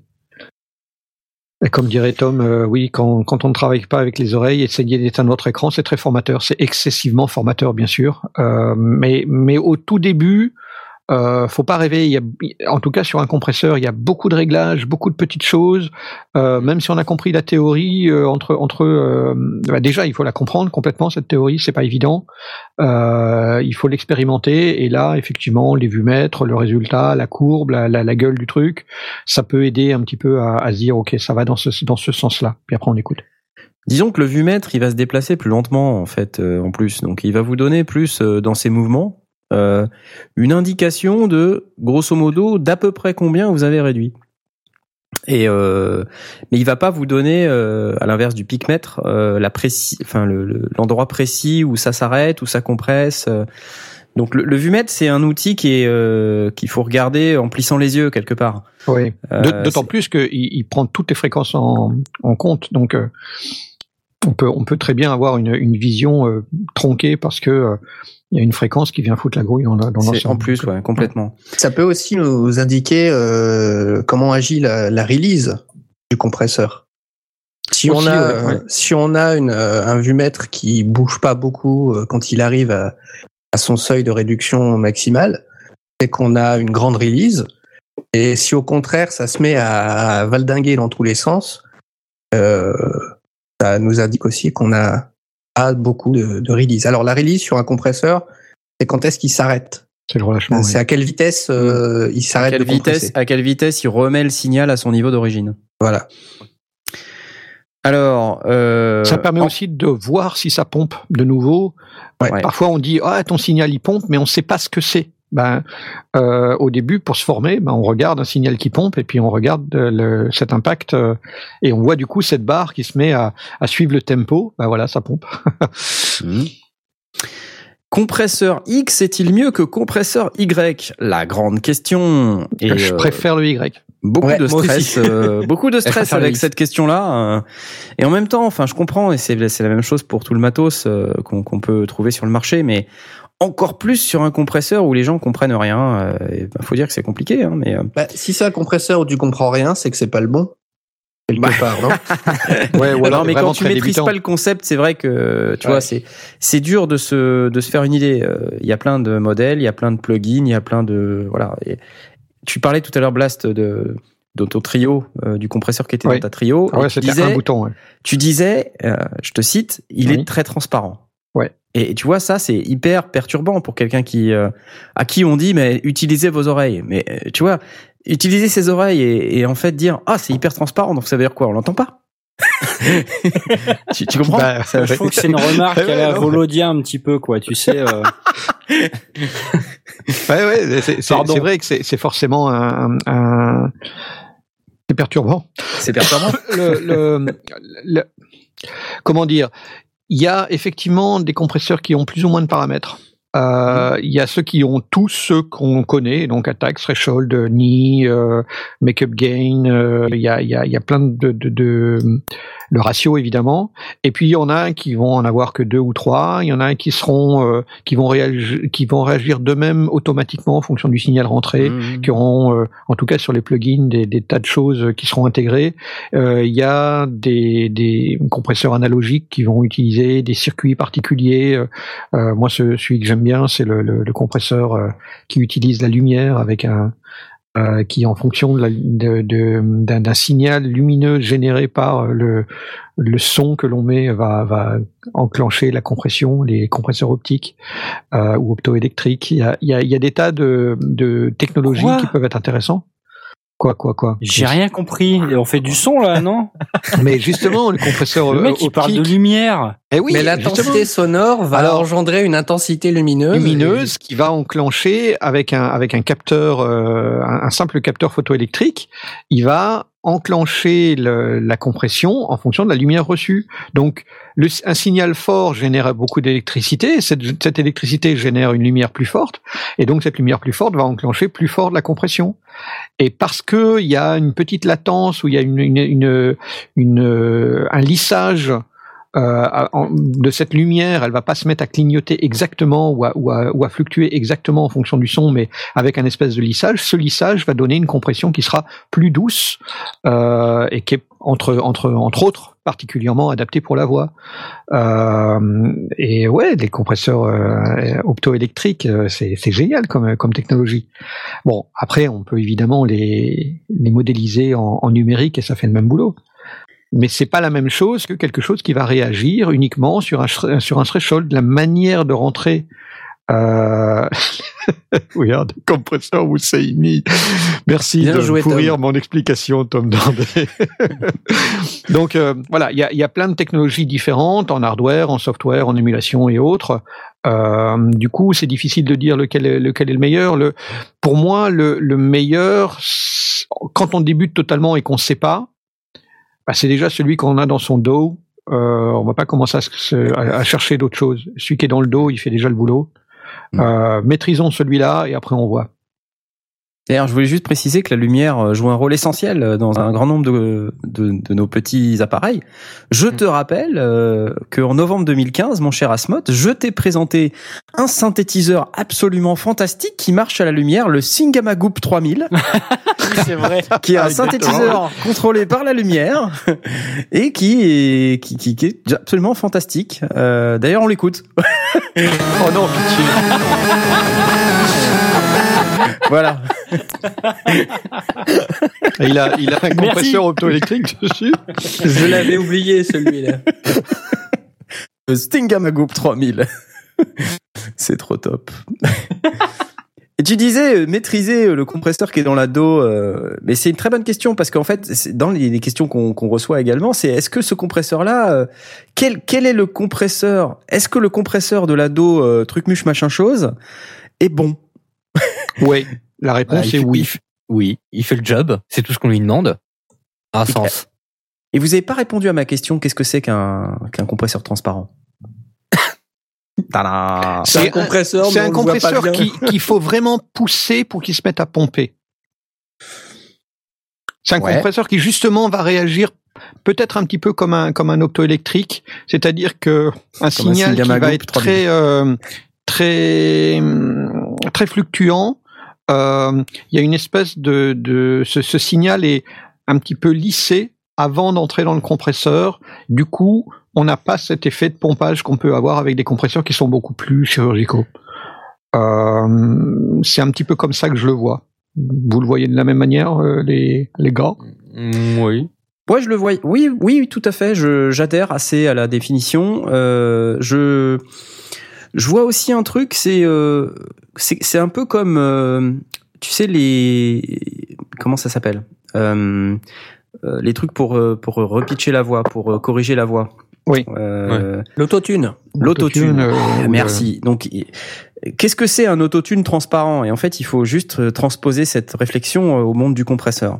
Un autotune transparent, c'est un autotune où il va effectivement corriger les, les défauts de notes, euh, mais, mais on va pas entendre euh, d'artefacts ou de, ou de problèmes qui vont être générés par l'autotune. Et ben dans la Mhm. compression, c'est pareil. On va euh, avoir un compresseur transparent lorsque on va être capable de modifier la dynamique de notre signal dans les proportions voulues, sans que on génère d'artefacts euh, et sans qu'on génère de- des choses non voulues. Donc ça peut être du pompage, mais ça peut être de la distorsion harmonique, ça peut être euh, plein de trucs en fait. C'est il y a, il y a aussi l'aspect euh, de la perception. C'est un peu comme euh, quand on dit une, une bonne réverb, c'est une réverb que l'on entend que quand on la coupe. Euh, ben un, un compresseur vraiment transparent, c'est un peu le même principe. On écoute avec le compresseur et on se dit bah ouais ça marche et c'est bien, il y a pas de souci. Et on le retire et là on se rend compte qu'il était enclenché. Le Singamagoop 3000 par exemple, il est tout sauf transparent, nous dit le channel. Ça c'est clair. Ouais, lui on le voit, ouais, on l'entend. Même le Tom, il est en forme ce, ce soir. Ouais, je ne sais pas ce qu'il a bu. À mon avis, il s'est mis au whisky. euh, il devient. C'est un sondier, donc euh, il s'est mis au whisky, c'est logique. Ah là là là là. Donc la réponse est oui. euh, le, le compresseur de votre euh, digital audio workstation, euh, bah oui, il est bon, il faut l'utiliser. et c'est- c'est- Faites-vous les dents là-dessus déjà. Et il n'y a pas de bon ou de mauvais compresseur de dos. Enfin, euh, normalement, justement, le propos d'un compresseur de digital audio workstation, c'est d'être transparent, c'est de faire le boulot de réduction de la dynamique. Donc après, si s'il est bien foutu, il va réduire la dynamique sans générer d'artefacts. Oui. Donc et euh, peut-être qu'il y a 10 ans, c'était un problème, mais euh, ça l'est de moins en moins. En tout cas, c'est la vue que j'en ai. Mm. Euh, dans mes autres questions pièges, euh, Mhm. Quel plugin dois-je utiliser pour compresser? C'est un peu la même question, mais euh, au sens au sens où euh. Celui, celui du dos. Attends, Dans un on peut premier temps. utiliser- On peut utiliser le compresseur comme un limiteur. On peut utiliser le compresseur comme un limiteur. Oui, bien sûr. Un ratio. Mais, que- donc, mais du coup, les gens me, me, me demandent souvent Ah, mais qu'est-ce que tu me conseilles comme compresseur? Alors, Je dis Bah, t'en as pas un dans ta dos euh, Bah ouais, mais bon, euh, pff, je préfère acheter un bon plugin. Mais bon quoi Ouais, alors là, pff, Ouais, mais bon quoi quoi. Alors, un bon chier. plugin euh, de compression, bon. Euh, bah, non, ça mais dépend ce que tu veux. après, Si tu veux un truc bien particulier, ouais, bien sûr. Voilà, Sinon, c'est ça. laisse tomber. Et, et, et la question qui se pose du coup, c'est euh, qu'est-ce que c'est un compresseur qui donne un son particulier? Ben c'est justement un compresseur qui est pas transparent. C'est un compresseur qui va modéliser, par exemple, un certain type de son. Je me rappelle euh, typiquement du PSP Vintage Warmer euh, dont, dont, on a dû parler à une ou deux reprises. Ben lui, il, il émulait un certain type de son et c'était pas tout à fait le même type de son que que celui qu'on peut avoir dans l'ado. Euh, très récemment, Asmod, tu nous as proposé, euh, je sais plus, un, un, compresseur sur le site des sondiers. Buzz Driver, ouais. Voilà. Euh, alors bon, alors je l'ai testé vite fait. Je peux pas vous dire euh, très très facilement si c'est plus ou moins moins transparent que le compresseur de Mado, mais Buzz Driver, de ce que j'ai compris, c'est un, un, compresseur à lampe, et donc on utilise les caractéristiques modélisées d'une lampe pour compresser le signal. Donc il faut s'attendre en fait à ce que ça soit pas tout à fait transparent ou pas totalement transparent. Et pour autant, c'est pas optique. Et pour autant, c'est pas optique, mmh. comme le Singamagoop 3000 euh, qu'on écoute tout de suite. Non, euh, donc voilà, c'est en fonction de ce qu'on recherche. Hein, euh, si on, on, veut un certain type de son, euh, donc se renseigner sur le type de son en question. Si vous avez un morceau, euh, par exemple cible que vous voulez euh, copier, euh, bah faut essayer parfois sur internet, vous pouvez trouver des informations sur quels quels équipements ont été utilisés pour le mixer, pour le compresser, etc. Et donc ça peut être intéressant de faire cette recherche et puis ensuite de regarder s'il n'y a pas une émulation de ce compresseur quelque part pour essayer de reproduire. ou des, des, émulateurs de compresseurs optiques, ou bien des émulateurs de, de compresseurs avec un look ahead. Ça, c'est des mmh. choses qu'on n'a pas forcément dans sa en natif dans sa dans sa station de travailleur de numérique. Euh, le look ahead peut avoir un intérêt parce que le principe c'est que le, le compresseur regarde en avant et donc peut avoir une action avant même que le, que le threshold ne soit dépassé. Il regarde dans le euh, futur. Oui, il regarde dans le futur, oui. Et on, va définir 7, 8, 10, 15 millisecondes et on peut commencer à, à avoir un traitement avant même qu'on atteigne un certain threshold ou des choses comme ça. Donc ça peut créer une certaine transparence ou, ou gérer, euh, générer un pompage euh, ou, ou choper une, une, une, transitoire avant même qu'elle qu'elle n'existe ou des choses comme ça. Euh, si on les a dans sa dans sa digital workstation, ben parfait. Si on l'a pas, peut-être que on aura envie d'un compresseur qui fait ce type de ce type de choses, mais on sera effectivement plus dans un dans un compresseur transparent. Question de Monsieur Legrand d'Angers. Euh, Qu'est-ce qu'un plugin compresseur analogique? Poète, poète, poète, poète. Alors, un plugin compresseur analogique. C'est un argument marketing. Euh, soit c'est un truc que tu branches en insert dans ta console et que du coup tu le plugs mais qu'il est hardware, physique. Euh, soit euh, c'est euh, c'est une émulation. modélisation. C'est une émulation, une modélisation. Euh. Ouais, en général c'est ça, c'est des modélisations. Euh, donc il faut pas confondre un, un compresseur analogique, il est dans le monde analogique, dans le dans le monde électrique. Euh, et donc il n'y a pas de, de numérique euh, là-dedans. Euh, un plugin, par définition, il n'est pas dans le monde analogique, il est dans le monde numérique. Donc, quand on dit qu'il est analogique, c'est forcément qu'il émule un équipement analogique. donc la, la, question qui vient derrière, c'est dois-je absolument rechercher un compresseur analogique puisque c'est mieux? Poète, poète, poète, poète. Bah, ça dépend. Ça dépend, ça dépasse. C'est ton choix. Euh, alors, on, on, en revient toujours au même débat de l'analogique contre le numérique et euh, l'aspect marketing, le, chaud, euh, le froid contre le chaud, et voilà, et toutes ces conneries. Faut arrêter, effectivement des conneries, ouais. Faut arrêter, les gars. Euh, autant c'était vrai à l'époque euh, du 16 bits euh, avec les, les, les, convertisseurs de 1992. Autant, voilà, maintenant c'est plus trop ça, et on atteint quand même maintenant des niveaux de qualité qui sont tout à fait raisonnables. Enfin, en 24 bits. Euh, à moins que tu décides de mixer en 16 bits exprès pour pouvoir utiliser ce machin. Mais maintenant, même en 16 bits, on a d'excellents convertisseurs. Mais la, question, c'est euh, qu'est-ce qu'on appelle le chaud, qu'est-ce qu'on appelle le froid, et pourquoi il faut absolument le compresseur analogique? Non, la modélisation, c'est elle qui va vous apporter l'artefact qui est euh, modélisé à partir d'un équipement X ou Y. C'est pas forcément mieux. C'est c'est juste voilà, sachez ce que vous voulez, peut-être même essayer, écoutez la différence et faites-vous votre propre idée. Si vous voulez juste utiliser un outil pour euh, modifier votre dynamique parce que euh, vous pensez que ça va vous aider à, à maîtriser mieux euh, votre mixage, n'importe quel compresseur, du moment qu'il est suffisamment transparent, comme on l'a expliqué, fera l'affaire. Et c'est pas la peine d'essayer d'aller chercher un truc à 400 balles parce que c'est plus hype, parce que Monsieur Trucmuche de la société machin ou le vendeur de je sais pas qui vous a dit que c'était mieux. Non. Enfin, il faut euh, il faut se faire sa propre idée, euh, comme dans tous les comme tout bon sondier, il faut il faut tester. D'autant plus qu'il y a énormément de, de freeware qui existent, qui sont pas mal. Euh, certains sont même très très bons. Et que, de nouveau, si c'est cet appareil-là tu veux absolument utiliser euh, parce que tu l'as utilisé dans un studio ou, chez un copain et que ça marchait bien et que c'est ce son-là que tu veux obtenir, ok, pas de problème, pas de souci.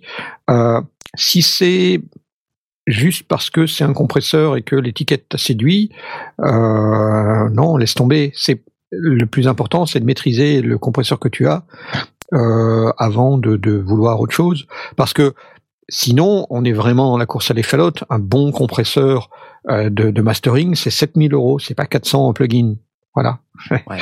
Donc, euh, si on veut vraiment pousser la perche, il faut la pousser très loin.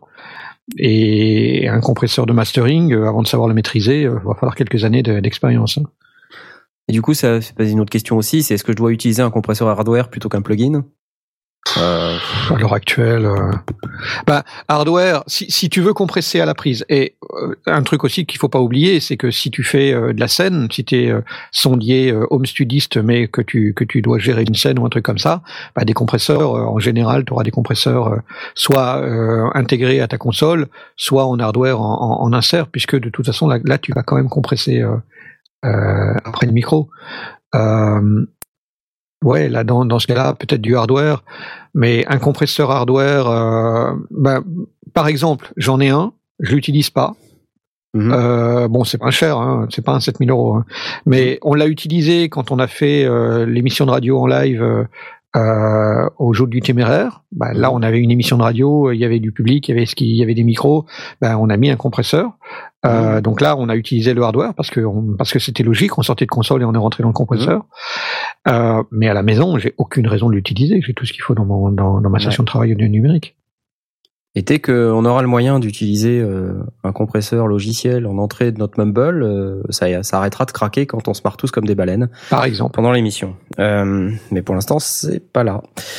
Euh, du coup, la question qui vient après par rapport à ce que tu viens de dire, Blast, est euh, dois-je, puis-je ou est-il recommandé d'utiliser le compresseur intégré à ma carte son? Est-ce que c'est quelque part un compresseur euh, Alors, est-ce que c'est un compresseur hardware d'ailleurs? Est-ce que c'est un compresseur software? Parce que c'est toujours la limite, elle est un peu euh, Ouais. ténue. Oui. Euh, Qu'est-ce que Ça dépend évidemment de. de- Euh, Je pense que s'il y a un compresseur intégré à la carte son, euh, il y a de bonnes chances que ce soit un compresseur très correct. On en revient à la- à la- au, au trio, au Mindprint trio, qui avait un compresseur qui était très correct. Dans ce cas-là, euh, dois-je? Non. Puis-je? Oui. Est-il recommandé? Peut-être. T'es normand? Peut-être ben que oui, peut-être ben que non. Ben, Dois-je Non, ce serait, ce serait aberrant. Euh, Puis-je Bien sûr, si, sinon il serait pas là. Euh, est-il recommandé Ben de nouveau, si tu si tu sais ce que tu fais, euh, Mhm. dans l'exemple de la de la trio, ben Asmoth s'en servait, moi je m'en servais, donc oui, dans dans ce cas-là, il était recommandé, mais je l'ai testé avant et j'ai Ouais, trouvé ouais. que ça, ça ça sonnait bien et j'en étais content, donc voilà. Je sais pas si tu as l'habitude de... des plugins, bah, t'en sers pas, puis tu te sers de tes plugins. quoi. Aussi, oui, bien sûr. Allez, une dernière qui va nous tenir un peu, je, je pense, euh, qui va qui va sans doute faire réagir euh, nos autres sondiers. Euh, Faut-il compresser les groupes ou les pistes séparées? Ah, ça c'est pour Aurine. Tada Ah, c'est une Ah, lui, question. lui, attends, il mixe des batteries, donc c'est pour Aurine. Bah, en fait, euh, les deux marchent. hein. Tout simplement, Si on peut très bien avoir euh, mixé euh, bah, les pistes séparément et mettre ces pistes euh, déjà compressées dans, dans un bus qui sera compressé. C'est l'un n'empêche pas l'autre. C'est. euh, Mais pourquoi? Parce que tu vois, on est on est dans le stress, on est dans le la question existentielle. On ne Euh, sait pas. Nous sommes les sondiers, nous sommes l'oracle. je- Euh, Qu'est-ce que nous recommandons au monde? Alors, moi, c'est un truc euh, je vais vais expliquer par exemple par, rapport à une batterie, encore une fois, hein, désolé. Donc pour la batterie, déjà, on va vouloir avoir un- une batterie déjà assez propre, hein, euh, en séparé, c'est-à-dire sans sans être dans un dans un bus particulier. Une fois que c'est fait, on le met dans ce bus-là, et mais on veut augmenter encore un petit peu, on va dire, euh, sa patate, euh, faire en sorte qu'elle soit peut-être un petit peu plus plate, parce qu'on trouve qu'elle a trop de dynamique ou un truc comme ça. Donc des pommes dauphines, hein, c'est ça? Alors le pauvre batteur, il s'est cassé les pieds. Il a appris pendant 15 ans à donner du, du de la nuance dans, dans son jeu et on va lui mettre de la compression partout. Façon, il a fait la grimace pour rien. De toute façon, c'est un truc qu'il faut, qu'on se dise, c'est que euh, euh, déjà un- une batterie enregistrée, ça sera jamais le vrai jeu du batteur. Parce que même les ghost notes, euh, le son va être là à dire attends, tu peux me les jouer un peu plus fort euh, que tu ne le joues d'habitude, euh, sinon on les entendra pas quoi. Donc euh, non non, c'est au final on va tout compresser, on va de façon à ce qu'on entende vraiment tout, à part si vraiment il y a des ghost notes euh, vraiment euh, toutes petites. Mais bon, ça c'est autre chose. Ça vient plutôt du jeu et après du morceau en lui-même. C'est une autre affaire. Mais voilà, c'est vraiment, on va compresser. Voilà, c'est compresser sa batterie dans un premier temps, c'est-à-dire grosse caisse, euh, caisse claire et un peu les tomes euh, si jamais il y a- il y, a besoin. Mhm. Tout renvoyer dans un bus auquel on va encore compresser histoire de déjà, on va dire, unifier un petit peu euh, toutes, euh, toutes les attaques de la grosse caisse, caisse claire et des tomes et en même temps, on va dire la l'alourdir encore un peu grâce à cette compression. Et cette fois, c'est marrant parce que c'est des, c'est des termes qui sont hyper subjectifs. Ouais, je Euh, suis d'accord. Alourdir, euh, patate, Ça veut dire quoi euh, tu vois, c'est mais mais mais en même temps, c'est ça qui est ennuyeux avec ce sujet parce que ouais, quand quand on a un peu euh, pratiqué, on, on comprend. Euh, mais euh, la question existentielle stressante du débutant, c'est ça quoi. C'est c'est quoi? De quoi vous Je comprends rien. Alors, je, je vais faire simple. On va co- compresser, ces, ces, euh, ces, on va dire sa batterie dans des pistes, euh, donc chaque piste séparée, façon à obtenir un son propre, un peu euh, peut-être un peu sec, mais qui a- mais qui sonne, voilà, qui sonne bien. C'est euh, très propre. On va mettre, on va injecter tout dans un bus de façon à ce que la batterie soit, on va dire, un peu moins propre, peut-être, euh, sauf au niveau bien sûr des hauteurs, et qu'elle sonne euh, plus euh, plus pâteau, un peu plus lourde. Euh, quand, je sais pas comment expliquer ça vraiment plus simplement. En fait, c'est exactement la même explication que tout à l'heure. Ouais, mais euh, c'est vrai que c'est, mais c'est pas évident. Ah bah merci. sors, sors Alors vas-y, vas-y, c'était une blague. alors une batterie Mm. jazz, euh, tu la compresses? Non, une batterie de jazz, je ne la compresserai pas. Ah voilà. Pourquoi? Parce que euh, Ah. une batterie de jazz, on veut garder le maximum de dynamique. Mais Par euh, du exemple, coup, et puis, de toute façon, une batterie de jazz, ça sera à la limite trois micros, puis euh, basta quoi. Deux, deux, deux d'ambiance, une pour la grosse caisse. C'est Mhm. tout. Euh, par contre, une batterie rock, ça sera repris euh, de partout. euh, Mhm. chaque fût sera repris, euh, voire par un ou deux micros. Ça dépend. Euh, bon, ça dépendra de la son et ça dépendra du rendu qu'on veut. Et euh, là, par contre, là, on va essayer de le traiter au maximum de façon à avoir vraiment une batterie péchue, mais qui reste quand même assez euh, pas plate, mais euh, mais égale. Mais mais derrière, il va falloir aussi qu'elle rentre dans le mix parce qu'il n'y a Ouais. pas que la batterie, c'est pas un solo. Bien sûr. Voilà, c'est c'est l'opinion, enfin c'est le, le la chose que j'allais dire après euh, avoir Après, laissé fini. Oui, après c'est euh, au niveau des résonances, etc. que ça va ça va surtout jouer, hein, ces, ces compressions. Ah, Mais euh, c'est euh, je m'y perds. Ah, c'était, ben on a dit que c'était une question compliquée. hein. Ah oui, là, Bravo ah oui, là, Il c'est les vrai a que c'est- tous téléchargés. T'as passé ton après-midi à chercher des, des jingles ou quoi Enfin, C'est vrai que la question à un million là, c'est Moi, je voudrais dire un truc. Vas-y. Euh, Ok. ma, vi- ma vision du mixage, pour moi, c'est quelque chose de relatif. C'est-à-dire que c'est toujours, quand on fait quelque chose, c'est toujours par rapport à autre chose. Donc, si on a euh, une batterie dans un groupe, qu'on va euh, mixer, qu'on mette un equalizer ou un compresseur sur chaque partie de la batterie, on va le faire par rapport aux autres parties de la batterie, que de la batterie.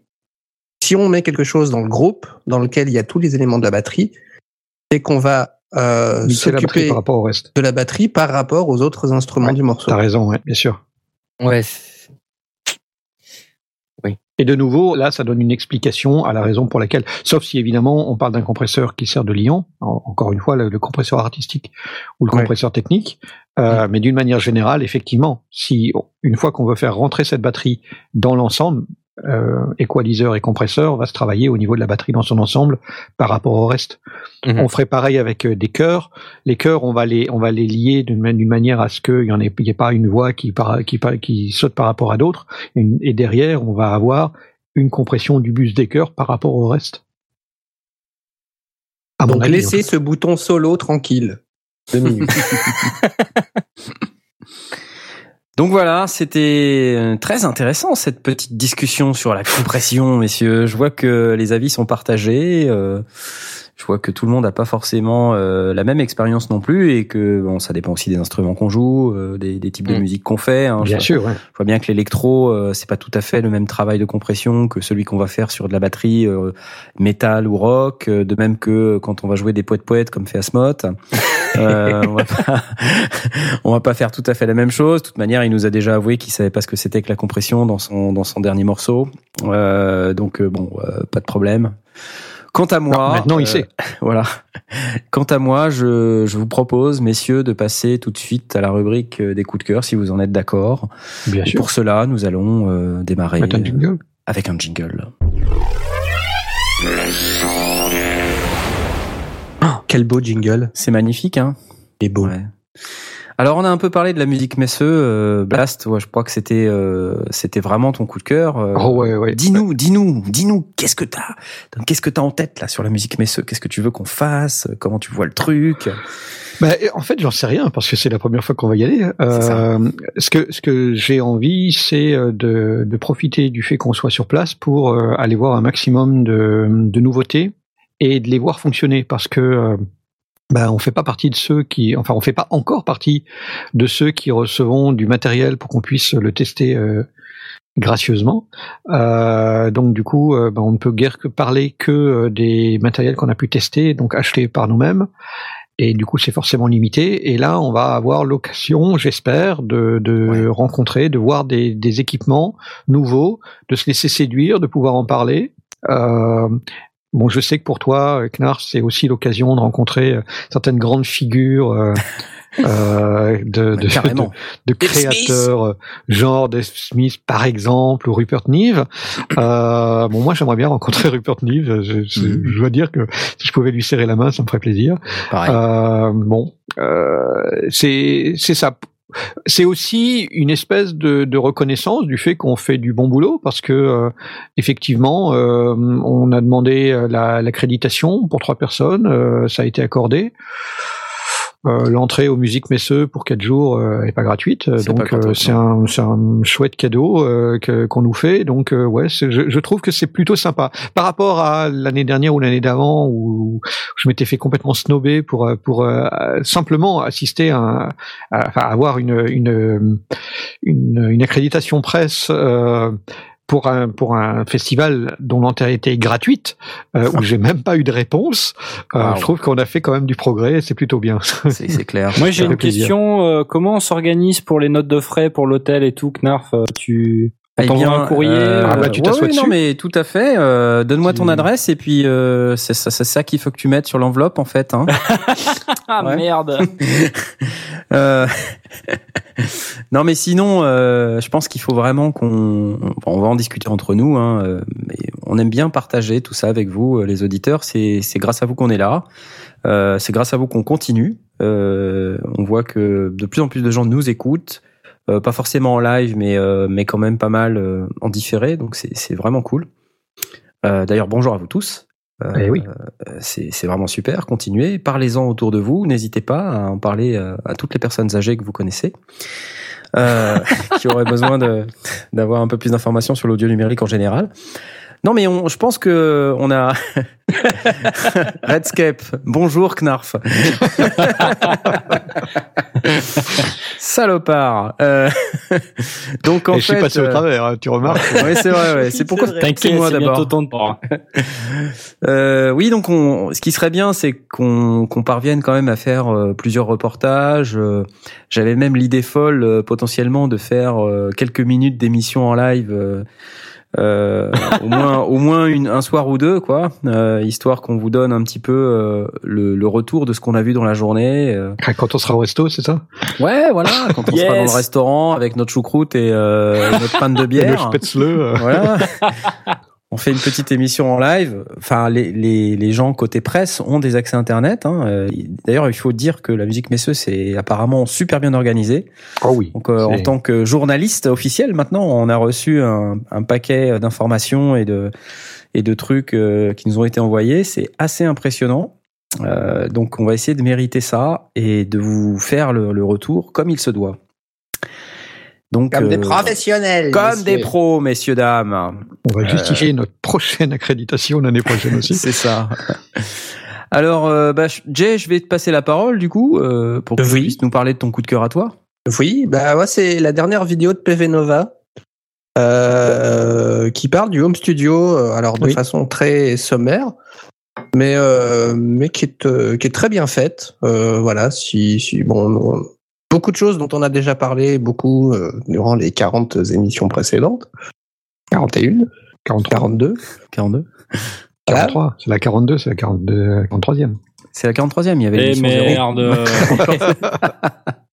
Et je trouve ça bien que une personne comme PV Nova, qui est une personne qui est très appréciée de, de, de tout un tas de monde, euh, puisse faire comme ça des, bah, des, des, des, des, des vidéos très bien expliquées, très bien structurées, euh, avec une petite touche d'humour, enfin sa petite patte à lui bien cool. Mm. Euh, je trouve ça très bien que, que, que des gens comme PV Nova fassent ce genre de contenu. Ouais, c'est chouette, ouais. Ça, ça peut euh, ouvrir des vocations peut-être. euh. Moi, j'aurais préféré qu'ils disent d'écouter les sondiers, quoi. Oui, c'est vrai que Je l'ai un petit peu reproché. c'est un petit peu ce que je lui reproche, mais. mais Ouais, bon, j'ai un petit peu attendu qu'il parle de nous, mais je crois qu'il nous connaît pas. Merde. Ouais, c'est dommage. Mm. Parce que quand même, les gars. Ouais, non, mais peut-être Bon, que là, il va si parler de nous parce que là, je viens de, le, prochaine je viens de le taguer sur Twitter, donc on va, Allez. Ah, on va voir. Facile. Même démotivateur.fr euh, nous écoute. hein. Donc, euh, c'est vrai, c'est pour dire. Alors hein. là, ouais. euh, Sérieux Ah, ouais. là, on parlait de consécration, mais là, euh, ok, et donc la vidéo de PV Nova euh, que je viens de poster sur à la fois le channel et Twitter, n'hésitez pas à aller la regarder, ça parle de Home Studio, c'est intéressant, forcément. Youpi. Euh, à moi, j'ai j'ai deux deux trucs qui m'ont bien bien plu là ces temps-ci. Un premier truc qui s'appelle Brief History of the Roland TB303. TB303. Euh, donc en fait c'est un, blog post, enfin un article sur le blog de zzsound.com euh, qui, qui donne un peu d'informations sur euh, la TB303, euh, donc de Roland, la fameuse boîte à rythme euh, qui fait aussi des sons de basse, qui a été un flop total et des pumchak, qui a été un flop total à son lancement et qui ensuite a été détourné pour devenir euh, l'instrument qu'on connaît aujourd'hui et que tout le monde s'arrache. Euh, même encore aujourd'hui, j'ai encore du mal à comprendre pourquoi, mais euh, parce que c'est pas mon style de, de son. Mais cela dit, c'est on ne peut pas ne pas reconnaître que c'est un équipement d'exception qui a une une histoire d'exception. Et donc ce, ce blog post, je vous invite à le lire parce que ça c'est assez intéressant. Euh, moi j'ai appris plein de trucs. Euh, donc euh, bah voilà, on, on va le partager avec vous.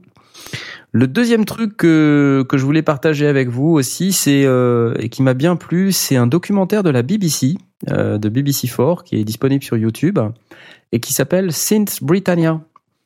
Et qu'est-ce que c'est? C'est en fait un, genre de d'histoire du synthétiseur euh, entre les débuts et les années 90, quoi, on va dire.